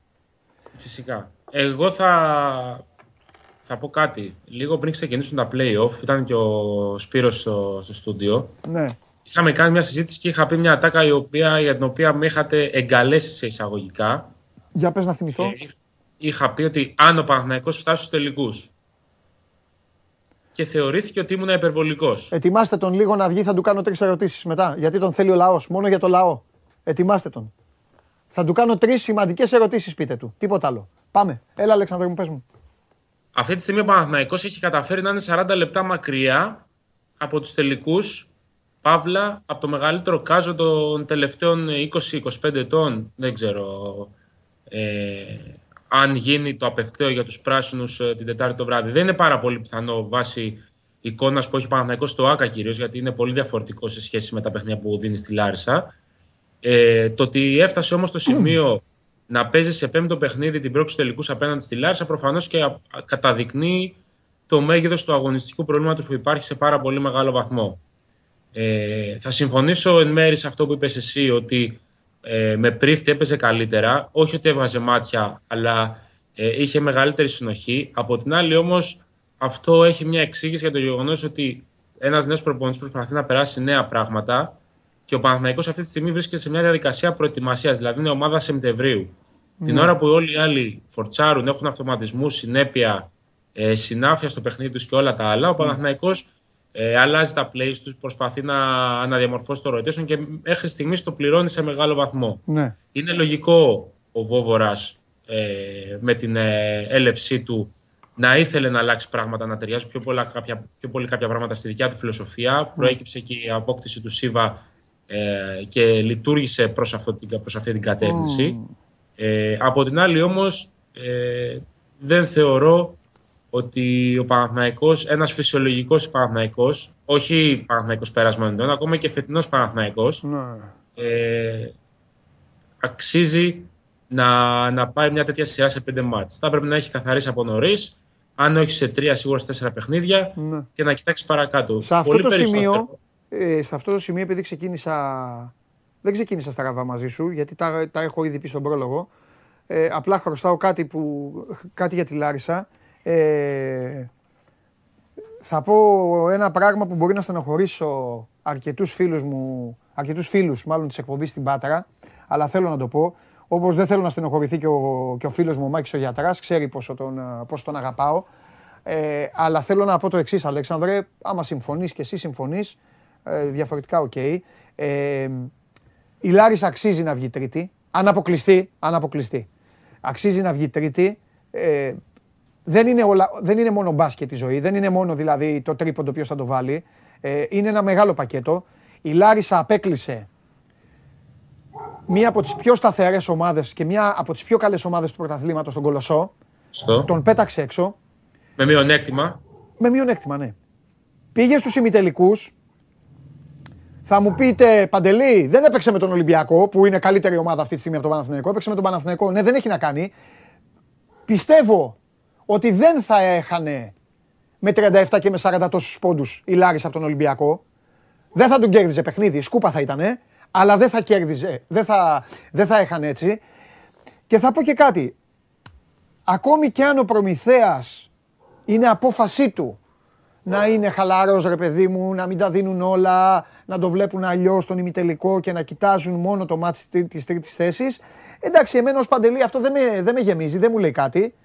Και πραγματικά, αν η Λάρισα ολοκληρώσει ρε παιδί μου, την προσπάθειά της αυτή απέναντι στον Παναθηναϊκό και το, την Τετάρτη περάσει ο Παναθηναϊκός, δηλαδή ισχύσει το λογικό, θεωρώ ότι ε, όλη αυτή η προσπάθεια που έκαναν, ο Τακιανός, βλέπω μια ομάδα η οποία παίζει με συνθήκες Ευρωλίγκας, παίζει ξύλο μπασκετικό, παίζει δυνατά, ε, έχει παίκτες μπροστά να τρέχουν, έχει παίκτες να σκοράρουν, έχει τον Γκουρμπάλη ο οποίος έχει γίνει, ε, είπε στη συνέντευξη του 24 ότι δεν είναι Ρόντμαν, Ρόντμαν είναι, Ρόντμαν είναι, κανονικά Ρόντμαν είναι. Καλά κάνει και το αρνείται, αλλά Ρόντμαν είναι. Έχει το Μούντι, έχει παίκτες οι οποίοι, ρε παιδί μου, παίζει μπάσκετ, τα ελληνόπουλά της, ε, ο Ζάρας, ο Καράμπελας, ο Τσαϊρέλης. Παίζουν καλά. Παίζουν καλά. Δεν αδιαφορούν. Στον Προμηθέα βλέπω μια ομάδα λίγο μπλαζέ, λίγο έτσι, λίγο ύφος, λίγο το αφήνουμε από ένα σημείο και μετά. Αυτό ε, δεν μείωνε τίποτα την προσπάθεια του Προμηθέα. Εντάξει, το ξέρουν κιόλας ε, εκεί, αλλά ε, αυτό ήθελα να πω για τη Λάρισα. Δεν πιστεύω ότι η Λάρισα θα το κάνει αυτό. Αν το έκανε αυτό θα ήταν η μεγαλύτερη επιτυχία στην ιστορία της και θα ήταν αυτό που είπες για τον Παναθηναϊκό. Νομίζω ότι το φαβορεί, ρε παιδί μου, θα, θα, θα, το, θα το περάσει, θα το πάρει το εισιτήριο. Και επίσης, θέλω να πω και κάτι από τώρα. Καλύτερος είναι ο Ολυμπιακός στον Παναθηναϊκό, δεν το συζητάμε. Αλλά η τελική είναι άλλο πράγμα. Ακριβώς, το πάμε και την προηγούμενη. Ναι, μην περιμένεις δηλαδή κανείς ότι θα μπει ο Παναθηναϊκός. Ναι, και θα, θα, εντάξει, θα κάνει ο Ολυμπιακός, θα, θα τον κερδίσει 100-0. Δεν είναι άλλη ιστορία. Και επίσης, Όπως είναι η Λάρισα απέναντι από τον Παναθηναϊκό, τώρα δεν το λέω για να το μειώσω, μην παρεξηγηθώ, θα είναι και ο Παναθηναϊκός απέναντι στον Ολυμπιακό. Δηλαδή δεν θα έχει άγχος, ρε παιδί μου. Outsider είναι. Οπότε αυτό βγάζει μπόλικο από το άγχος. Αυτό είναι το ένα σκέλος. Το άλλο σκέλος που πρέπει τώρα πάλι εσύ να πεις να πάρεις την μπάλα είναι αν αυτό που παίζει ο Παναθηναϊκός, μάλλον αν αυτό που θέλει να κάνει ο Παναθηναϊκός, αφήνει βάσεις και υποσχέσεις, ρε παιδί μου. Δηλαδή, θα σου, το πω, θα σου πω, ο Βόβορας. Δεν τον χθες ξέφυγε χθες. Δηλαδή δεν ξέρω. Δεν... Ναι. Συμφωνώ. Δεν, ε, δεν Κατάλαβες. Αυτό δεν θέλω να πω κάτι παραπάνω. Εντάξει. Ε. Κοίταξε. Ε... Ο Παναθηναϊκός είσαι. Ε. Ναι. Νομίζω ότι αυτά που έγιναν εχθές στο τέλος του αγώνα και από τη μία και από την άλλη πλευρά ε, δεν τιμούν κανέναν. Εννοώ ναι η ένταση που υπήρχε, το ότι μπήκε κόσμος στο γήπεδο και χώθηκε ανάμεσα σε παίκτες, προπονητές, γιατί ουσιαστικά και αυτό πυροδότησε πάρα πολύ έτσι, τον εκνευρισμό που υπήρχε ούτως ή άλλως και λόγω του αποτελέσματος και λόγω των συνθηκών και λόγω του τραυματισμού του Παπαπέτρου και για χίλιους άλλους δύο λόγους. Ε, από εκεί και πέρα όμως το να φτάνει ο Βόβορα σε αυτό το σημείο της έκρηξης είναι κάτι πρωτοφανές και νομίζω δεν το περίμενε ε, ούτε ο ίδιος ναι. να, να αυτό, μου δείχνει, αυτό μου δείχνει και πίεση επαγγελματική, να ξέρεις πάντως. Υπάρχει πίεση, είναι λογικό. Όταν έχεις χάσει δύο φορές από τη Λάρισα, ναι. ε, προφανώς και υπάρχει πίεση. Εδώ, δύο φορές από τον Ολυμπιακό να χάσει σε σειρά τελικών και υπάρχει πίεση. Ναι. Ε, όταν σειρά με τελικών εκτίθεσαι εις διπλούν απέναντι στη Λάρισα, ε, είναι ένα ζήτημα. Βέβαια, από την άλλη, να πούμε ότι δεν ξέρω αν είναι σημειολογικό ή όχι. Ε, τη μοναδική φορά που κέρδισε ο Παναθανικό σε αυτό το γήπεδο έπρεπε να βάλει 35 νέτοβιτ για να γυρίσει από το μείον 22. Ναι. Δηλαδή, ναι. Σαν να μην του ταιριάζει η Λάρισα Συμφωνώ, ναι, ναι, ε, στα ματσαρίσματα. Ναι. Από την άλλη, θα μου πει κανείς, ε, φτάνει στο Παναθηναϊκό σημείο να μιλάει για ματσάρισμα απέναντι στις ομάδες με το επίπεδο και το budget της Λάρισας; OK, okay. αυτός είναι ο Παναθηναϊκός ο φετινός. Mm. Είτε αρέσει είτε όχι. Ναι. Ε, δεν μπορεί να μπαίνει ακόμα και σβηστός όπως τα προηγούμενα χρόνια καθαρίζει τέτοια παιχνίδια και να κοιτάζει τα επόμενα. Ναι. Είναι σε μια διαδικασία πλέον που αντί εδώ και τρεις μέρες, τέσσερις να προετοιμάζει τακτικά, ψυχολογικά, ε, ενεργειακά ε, το πρώτο τελικό με τον Ολυμπιακό που είναι ίσως το χρησιμότερο παιχνίδι της σειράς. Ε, Ούτως ή άλλως για, για, το πώς θα πορευτούν ε, οι δύο ομάδες στους τελικούς. Ε, κάθε και αναλώνεται κυρίως ενεργειακά ε, όλο αυτό το διάστημα να ξεμπερδεύει με τη Λάρισα. Και συν της άλλης και, και τον τραυματισμό του Παπαπέτρου ε, χθε με αυτό το σκίσιμο στο γόνατο που τον υποχρέωσε σήμερα να οδηγηθείς στο νοσοκομείο για να κάνει ένα καθαρισμό και κάποια ε, ράματα. Γιατί χθες έκανε κάποια πρόκειρα ράματα. Σήμερα μπήκε στο χειρουργείο ένα, μια διαδικασία ρουτίνας για να γίνει ο καθαρισμός και να του γίνουν τα ράματα. Ναι. Ε, να πούμε ότι αυτός ο τραυματισμός δεν ξέρουμε ακόμα αν θα τον κρατήσει εκτός από το μάτι της Τετάρτης. Είναι κάτι που θα το ξέρουμε λογικά ή σήμερα το βράδυ περισσότερο ε, αύριο. Από εκεί πέρα όμως ε, ο Παναθηναϊκός έχει πάρα πολλά ζητήματα να λύσει ε, και αγωνιστικά και εσωτερικά να επιστρέψει μια σχετική ηρεμία και μια σχετική νυφαλιότητα, γιατί χθες δεν υπήρχε νυφαλιότητα ε, στις, ε, στη διαχείριση της κατάστασης, λογικό λόγω της πίεσης που ανέφερες και εσύ. Από την άλλη όμως, επειδή είναι Παναθηναϊκός, όλοι κουβαλούν και το βάρος ε, της φανέλας που φορούν και του σωματείου στο οποίο εργάζονται, οπότε όλα πρέπει να συνάδουν με το ειδικό βάρος του Παναθηναϊκού. Μάλιστα. Ωραία. Ε, Αυτά. Θα έχουμε, θα έχουμε να πούμε περισσότερα την Πέμπτη. Την Πέμπτη θα έχουμε να πούμε περισσότερα. Ναι. Καλά, και, και τις επόμενες μέρες. Αν, αν μου επιτρέπεις μόνο. Ναι, ε, επειδή υπάρχουν πράγματα στη ζωή που είναι πολύ πιο σοβαρά και πολύ πιο σημαντικά, το αν ο Παναθηναϊκός κέρδισε τη Λάρσα, αν η Λάρσα κέρδισε τον Παναθηναϊκό ή τι θα γίνει στη σειρά των τελικών. Ε, αυτό το οποίο μπορεί να μην έχει πληροφορηθεί πολλοί κόσμος, αλλά είναι το σημαντικ, η σημαντικότερη είδηση της χθεσινής ημέρας και ευχές όλων μας είναι να είναι κάτι πολύ περαστικό. το είναι το, το πρόβλημα υγείας που αντιμετωπίζει ε, ο Παύλος Λάσος. Θα, δηλαδή, θα το λέγαμε μετά. Θέλω πρώτα να πούμε για το NBA και μετά, αλλά με, με, με, με, με αναποδογύρισες. Αυτό δεν είναι. Ο αρχισυντάκτης ε, έχει τον αϊτό του. Λοιπόν, πάμε στο Λάσο. Έλα, έλα πάμε στο Λάσο. Ε, Αν έχουμε καμία Για όποιον δεν ενημερώθηκε, ε, εισήχθε χθες το πρωί ναι. ε, έμφραγμα του μυοκαρδίου στο νοσοκομείο εσπεσμένα. Ναι. Ε, του, έγινε, του έγινε μια πρώτη χειρουργική λεπτή επέμβαση. Η ενημέρωση που έδωσε η Ρεάλ χθες το βράδυ είναι ότι είναι καλά στην υγεία του, είναι σταθερά. Ε, παραμένει σε μονάδα εντατική θεραπείας. Η εξέλιξη που μετέφερε σήμερα η Μάρκα με δημοσίευμά της είναι ότι ο Παύλο Λάσο δεν πρόκειται να ξανακουτσάρει φέτος τη Real Madrid. Κάτι απολύτως φυσιολογικό και αναμενόμενο, ναι. γιατί δεν είναι θέμα ε, άλλης φύσης, είναι θέμα καρδιάς, είναι κάτι πάρα πολύ σοβαρό. Πίεσης, ή οτιδήποτε μπορεί να του προκαλέσει ακόμα μεγαλύτερα προβλήματα. Ε, μάλιστα, στο ίδιο δημοσίευμα γίνεται λόγος για, ε, για τις ε, ε, εξετάσεις που θα κάνει το επόμενο διάστημα. Θα πρέπει για πολύ καιρό ε, να μείνει μακριά από οτιδήποτε του προκαλεί προφανώς πίεση, άγχος ή οτιδήποτε άλλο. Ε, να ακολουθήσει ειδική διατροφή και να μπει σε μια νέα διαδικασία ζωής. Ε, είναι πάρα πολύ σοβαρό αυτό που πέρασε. Το καταλαβαίνουν όλοι πώς μπορεί να αλλάξει η ζωή ενός ανθρώπου. Ε, και θα πρέπει σταδιακά να δει και ο ίδιος και η οικογένειά του και το περιβάλλον του πώς ανταποκρίνεται ε, στις θεραπείες, στην καινούργια διατροφή, στην καινούργια ζωή για να φανεί από εκεί πέρα ε, πώς θα πορευτεί και προπονητικά, αλλά πάνω απ' όλα ως άνθρωπος στην καθημερινότητά του. Αυτό που η προέκταση που υπάρχει, η επέκταση που υπάρχει σε αυτό, είναι ότι ο Τσου Ματέο, ο άμεσο συνεργάτης του, είναι αυτός που θα καθοδηγήσει τη Ρεάλ και στα υπόλοιπα παιχνίδια της ημιτελικής σειράς της Λίγκα Εντέσα με την Πασκόνια. Να πούμε ότι η Ρεάλ είναι στο 2-0. Αλλά φυσικά και στη σειρά των τελικών, εφόσον η Ρεάλ πάει ε, μέχρι, τη, μέχρι τους τελικούς, είτε απέναντι στην Μπαρτσελώνα, είτε απέναντι στην Πανταλώνα. Αυτό το ζευγάρι στο 1-1 μετά το χθεσινό break που έκαναν οι, οι Καταλανοί στους Καταλανούς ε, μέσα στο Παλάο Μπλαουγκράν. Αλήθεια είναι. Τον φάγαμε τον Κακομύρη τον Λάσο. Που λέγαμε στο Final Four τι έπαθε. Πω, λες κάποια πράγματα, ξέρεις, λες κάποια πράγματα για πλάκα και μετά ε, και, ε, γίνονται. Ε, τελειώνει το μάτς και λέγαμε τι έπαθε κεφαλικό, έπαθε στα τελευταία δευτερόλεπτα και δεν έκανε φάουλ. Τι έπαθε, τι έπαθε, τι έπαθε. Και μετά ο άνθρωπος έπαθε πράγμα. Τέλος πάντων, καλά να είναι γιατί είναι και καλός προπονητής και πολύ καλός άνθρωπος. Λοιπόν, και ένα-ένα οι Warriors, 88 πόντους μόνο η Βοστόνη. Με ξέσπασμα στην τρίτη περίοδο, αυτό ήταν το κομμάτι το οποίο έκανε τη διαφορά.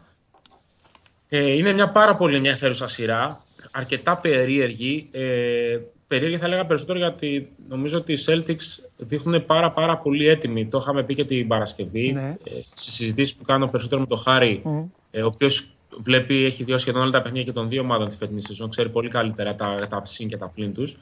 Ε, είχε εξηγήσει από την πρώτη στιγμή ότι οι Celtics είναι κυρίως πνευματικά και αγωνιστικά έτοιμοι. Δηλαδή δεν αντιμετωπίζονται ως outsider. Παρά την κούραση που κουβαλούν, γιατί δεν πρέπει να ξεχνάμε πως πήγανε σε 7 μάτς με τους Bucks και σε 7 μάτς με τους Heat. Έτσι, δηλαδή, είναι πιο κουρασμένη έχουν ομάδα. δώσει ναι, ναι. μέσα σε ένα μήνα κοντά στα 16-17 παιχνίδια. Παίζουν μέρα παραμέρα non-stop, ό,τι, με ό,τι αυτό μπορεί να συνεπάγεται στο ενεργειακό κομμάτι. Παρ' όλα αυτά είναι έτοιμοι. Ειδικά απέναντι σε μια ομάδα η οποία έχει άπλετο επιθετικό ταλέντο, της αρέσει να πηγαίνει πολύ ψηλά τις κατοχές και έχει μια έδρα η οποία είναι πάρα πολύ δύσκολη.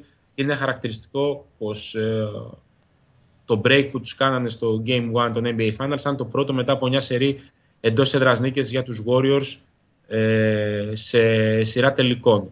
Αυτό δείχνει ε, πάρα πολλά. Πλέον πάμε να δούμε πώς θα εξελιχθούν τα πράγματα στο Game 3 και στο Game 4. Έχουν οι Celtics το πλεονέκτημα και το προβάδισμα λόγω του break. Φυσικά όμως απέναντί τους βρίσκεται η καλύτερη επίθεση της τελευταίας δεκαετίας.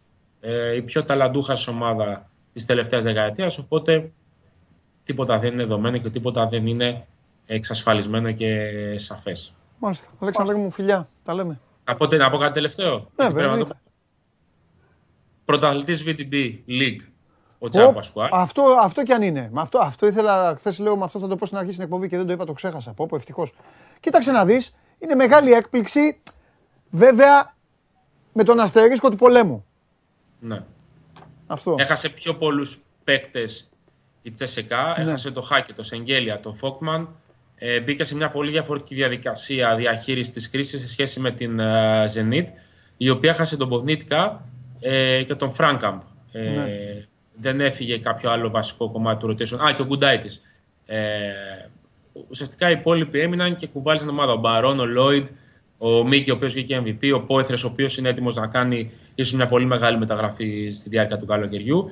Να πούμε ότι για πρώτη φορά μετά από πάρα πολλά χρόνια η Τσέσικα χάνει τον τίτλο. Είναι ενδεικτικό πως ε, τις προηγούμενες ε, 7 σεζόν του Ιτούδη στην ομάδα η Τσέσικα μετρούσε μόλις δύο συνολικά σε σειρές τελικών στη VTB League. Είχε χάσει δύο χρονιές από ένα παιχνίδι. Mm-hmm. Ε, Φέτος όμως η Zenit γύρισε από το 1-3 ε, στο 4-3 με δύο break, δείχνοντας πάρα πολύ μεγάλη προσωπικότητα και αγωνιστικά και προπονητικά.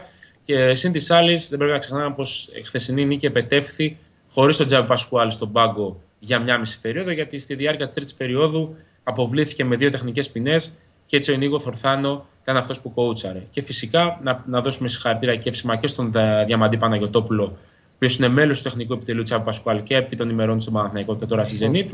Ένα παιχνίδι το οποίο εκτός όλων των άλλων έκλεισε και τον κύκλο του Δημήτρη Τούδη στην ε, Τσέσσεκα Μόσχας. Ανακοινώθηκε χθες και από τα δικά του χείλη, αλλά και από την ε, ίδια την ομάδα.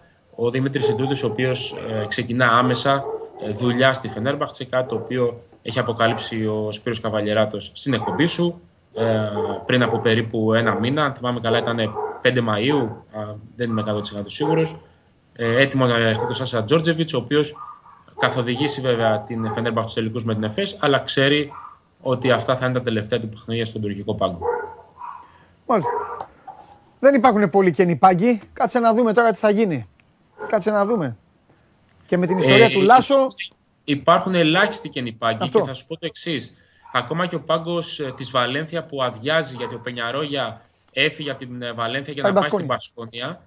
Ε, σήμερα γράφει στην Ισπανία ότι ο Άλεξ Μουμπρού είναι αυτός που θα τον διαδεχθεί κατά πάσα πιθανότητα. Ο Άλεξ Μουμπρού, για όποιον δεν Ήταν στον Μπιλμπάο.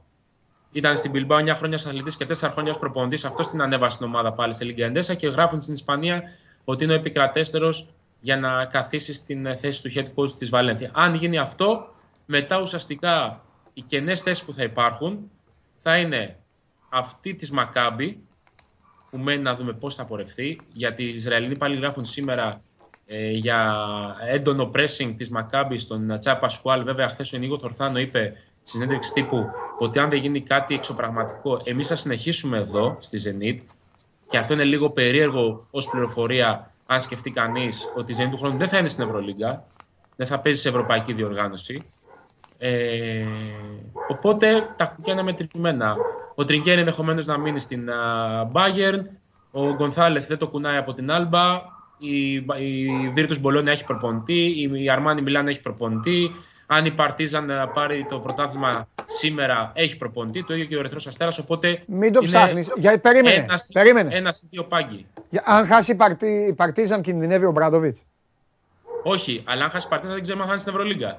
Α, καλά, άλλο. Καλά θα πάρει wildcard. Τέλος πάντων. Ε, το λέω με τη λογική της Ευρωλίγας. Τίποτα. Θα σου πω εγώ για να σας βγάλω όλους από τη δύσκολη θέση. Και η Μονακό κοιτάτε, μόνο, κοιτάτε μόνο Ισπανία, τίποτα άλλο. Μόνο Ισπανία. Τον έναν γιατί έπαθε το ιατρικό και τον άλλον γιατί άμα χάσει και το πρωτάθλημα μετά είναι δύσκολα. Μετά θα, θα είναι δύσκολα. Όσο και να έχει σχέσεις εκεί. Βέβαια ο πάγκος της Μακάμπη, να ξέρεις θα είναι πάντα για αυτόν έτοιμος εκεί. Πάντα. Ο Σάρας έχει ομάδες έτοιμες δηλαδή για να, να, να τον υποστηρίξουν. Να κουμπώσει. Να κουμπώσει και να τον υποδεχθούν Φιλιά. μετά τον κλάδο. Χαίρετε. Γεια σου, Άλεξ. Καλό μεσημέρι. Να σε καλά. Αυτός είναι ο Αλέξανδρος Τρίγκας και η εκπομπή.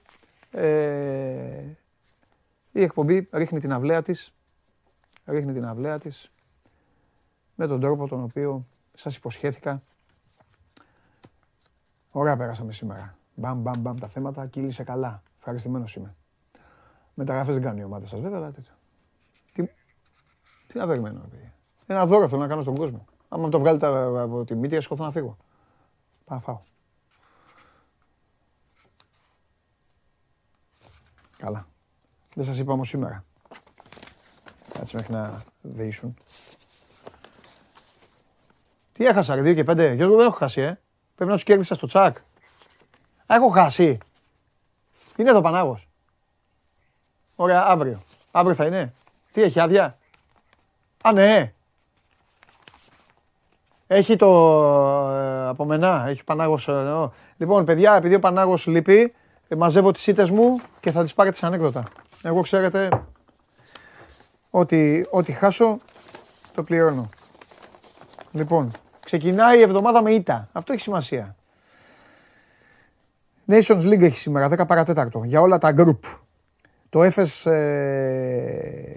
Ποιο έφες ρε; Ποιο έφες. Αφού σας είπα έχει Παρτίζαν Ερυθρό Αστέρας σήμερα, Ερυθρός Αστέρας Παρτίζαν. Δεν το έχουν βάλει. Δεν το βάλανε. Τέλος πάντων. Αυτό να ξέρετε. Το απόγευμα έχει Ερυθρός Αστέρας Παρτίζαν.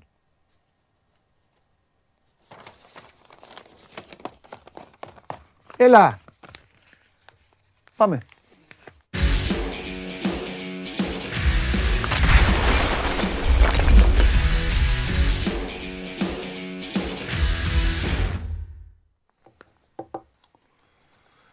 Πρώτη ερώτηση. Τι έφαγες; Τίποτα ακόμη. Δεν πρόλαβα. Χθες.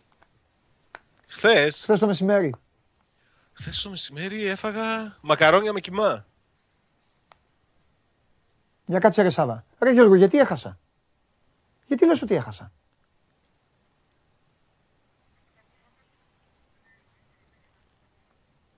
Α, γιατί ο Γιώργος Πίτας μου λέει ότι πάτε να με κλέψετε.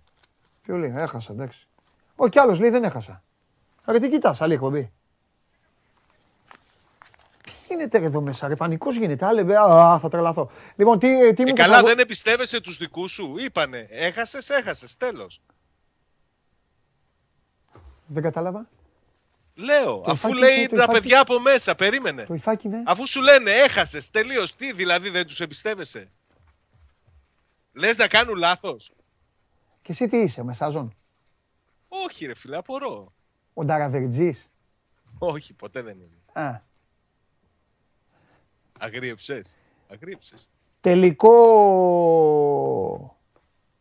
Τελικό Ευρώπης με άγνωστο το αποτέλεσμα ή 10 μέρες μόνος σε ένα εξωτικό νησί με 10 εθέριες υπάρξεις; να περνάς Ό,τι θες να λέει, να κάνεις. Ό,τι γουστάρεις. Αν τις διώχνεις, να λες εσύ, έλα εδώ, πάμε βόλτα. Εδώ, ό,τι, ό,τι, ό,τι γουστάρεις. Ακαθόριστο το αποτέλεσμα. Ακαθόριστο το αποτέλεσμα. Αλλά και το άλλο είσαι... μπετωμένο. Είσαι... Το ζεις και δεν το μαθαίνεις. Μεγάλ... Ε; Κανείς. Δεν θα μάθει κανείς τίποτα. Έτσι. Είσαι μεγάλος σατανάς. Ό,τι γη. Δουλειά. Είσαι μεγάλος σατανάς. Ευχαριστώ. Μεγάλος Είμαι μεγάλος σατανάς, το ξέρω. Διάλεξε. Στον τελικό Ευρώπης θα πάμε μαζί; Τι μαζί; Άμα βέβαια θα είναι ελληνική ομάδα, θα κάνουμε εκπομπές, εννοείται. Ε, φυσικά. Ε, ελληνική, ελληνική ομάδα στο τελικό, γιατί θα είμαστε. Τελικό Ευρώπης, ρε ε, να, να βράσω τη δουλειά που κάνουμε. Λέγε. Τελικό Ευρώπης. Όντως. Ναι, ρε. Αλήθεια. Ναι, ρε. Πας τελικό Ευρώπης δηλαδή. Για να κάνει. Ναι. Α. Μάλιστα. Καλά, ρε Σάβα. Εντάξει. Και τρίτη ερώτηση και τελευταία. Πήρε κανένα παίκτη ο Πάοκ. Πήρε ανακοίνωσε τον Κουαλιάτα, έχει φέρει στη Θεσσαλονίκη το Ράφα Σοάρες και συνεχίζει. Ο Κουαλιάτα είπαμε ότι είναι ο Πιτσιρικάς, ο Πιτσιρικάς, τα 22 του, είχε γενέθλια και χθες. Ναι. Ο Ουρουγουανός επιτελικός μέσος από τη Montevideo Wanderers. Συμφώνησε, ο Πάκ τον ανακοίνωσε για τέσσερα χρόνια. Είναι ναι. ένας παίκτης τον οποίο τον πιστεύει πολύ ο Μπότο. Και άμα τον πιστεύει ο Μπότο, φαντάζομαι ότι περισσεύει και του ε, Ρασβάν Λουτσέσκου. Ε, από χθες είναι στη Θεσσαλονίκη ο Ράφα Σοάρες. 27 χρονών, ακραίος αμυντικός, ελεύθερος από Γκυμαράε. Στην τρίτη προσπάθεια του Πάουκ να τον αποκτήσει. Έρχεται ως ελεύθερος. Νομίζω ότι κάποια στιγμή σήμερα θα υπάρξουν και ανακοινώσεις για το συμβόλαιό του που θα είναι και αυτό τριετες και σε δηλώσεις που έκανε στο Open TV ο Μπότο, Μάλιστα. ο αθλητικός διευθυντής του ΠΑΟΚ, ναι. ε, είπε ότι έχει ήδη συμφωνήσει ο ΠΑΟΚ ναι. και με τον Ιβάν Νέσμπερκ, τον Νορβηγό κεντρικό αμυντικό, ναι. Και με τον... Ε, α, και ανακοίνωσε και τον ε, Σάστρε ότι μένει μέχρι το 2026. Α, φανταστικά. Αυτά έχουμε. Ωραία. Εντάξει, Σάβα μου, δεν σε θέλω κάτι άλλο. Να σου θυμίσω ότι ο Λοντίγκιν που κάναμε κουβέντα για το αν ε, βασικό. Έκλεισε τον Παναθηναϊκό. Λέω ναι. που έχει πιο βασικό τερματοφύλακα από ότι έχει ο Πάοκ. Εντάξει, δεν τον ήθελε ο Πάοκ τότε. Δεν τον ήθελε ο Πάοκ τότε. Έτσι, μπράβο. Αυτή είναι η σωστή ναι. απάντηση. Φιλιά. Καλή συνέχεια. Αύριο. Τα λέμε, φιλιά. Αύριο.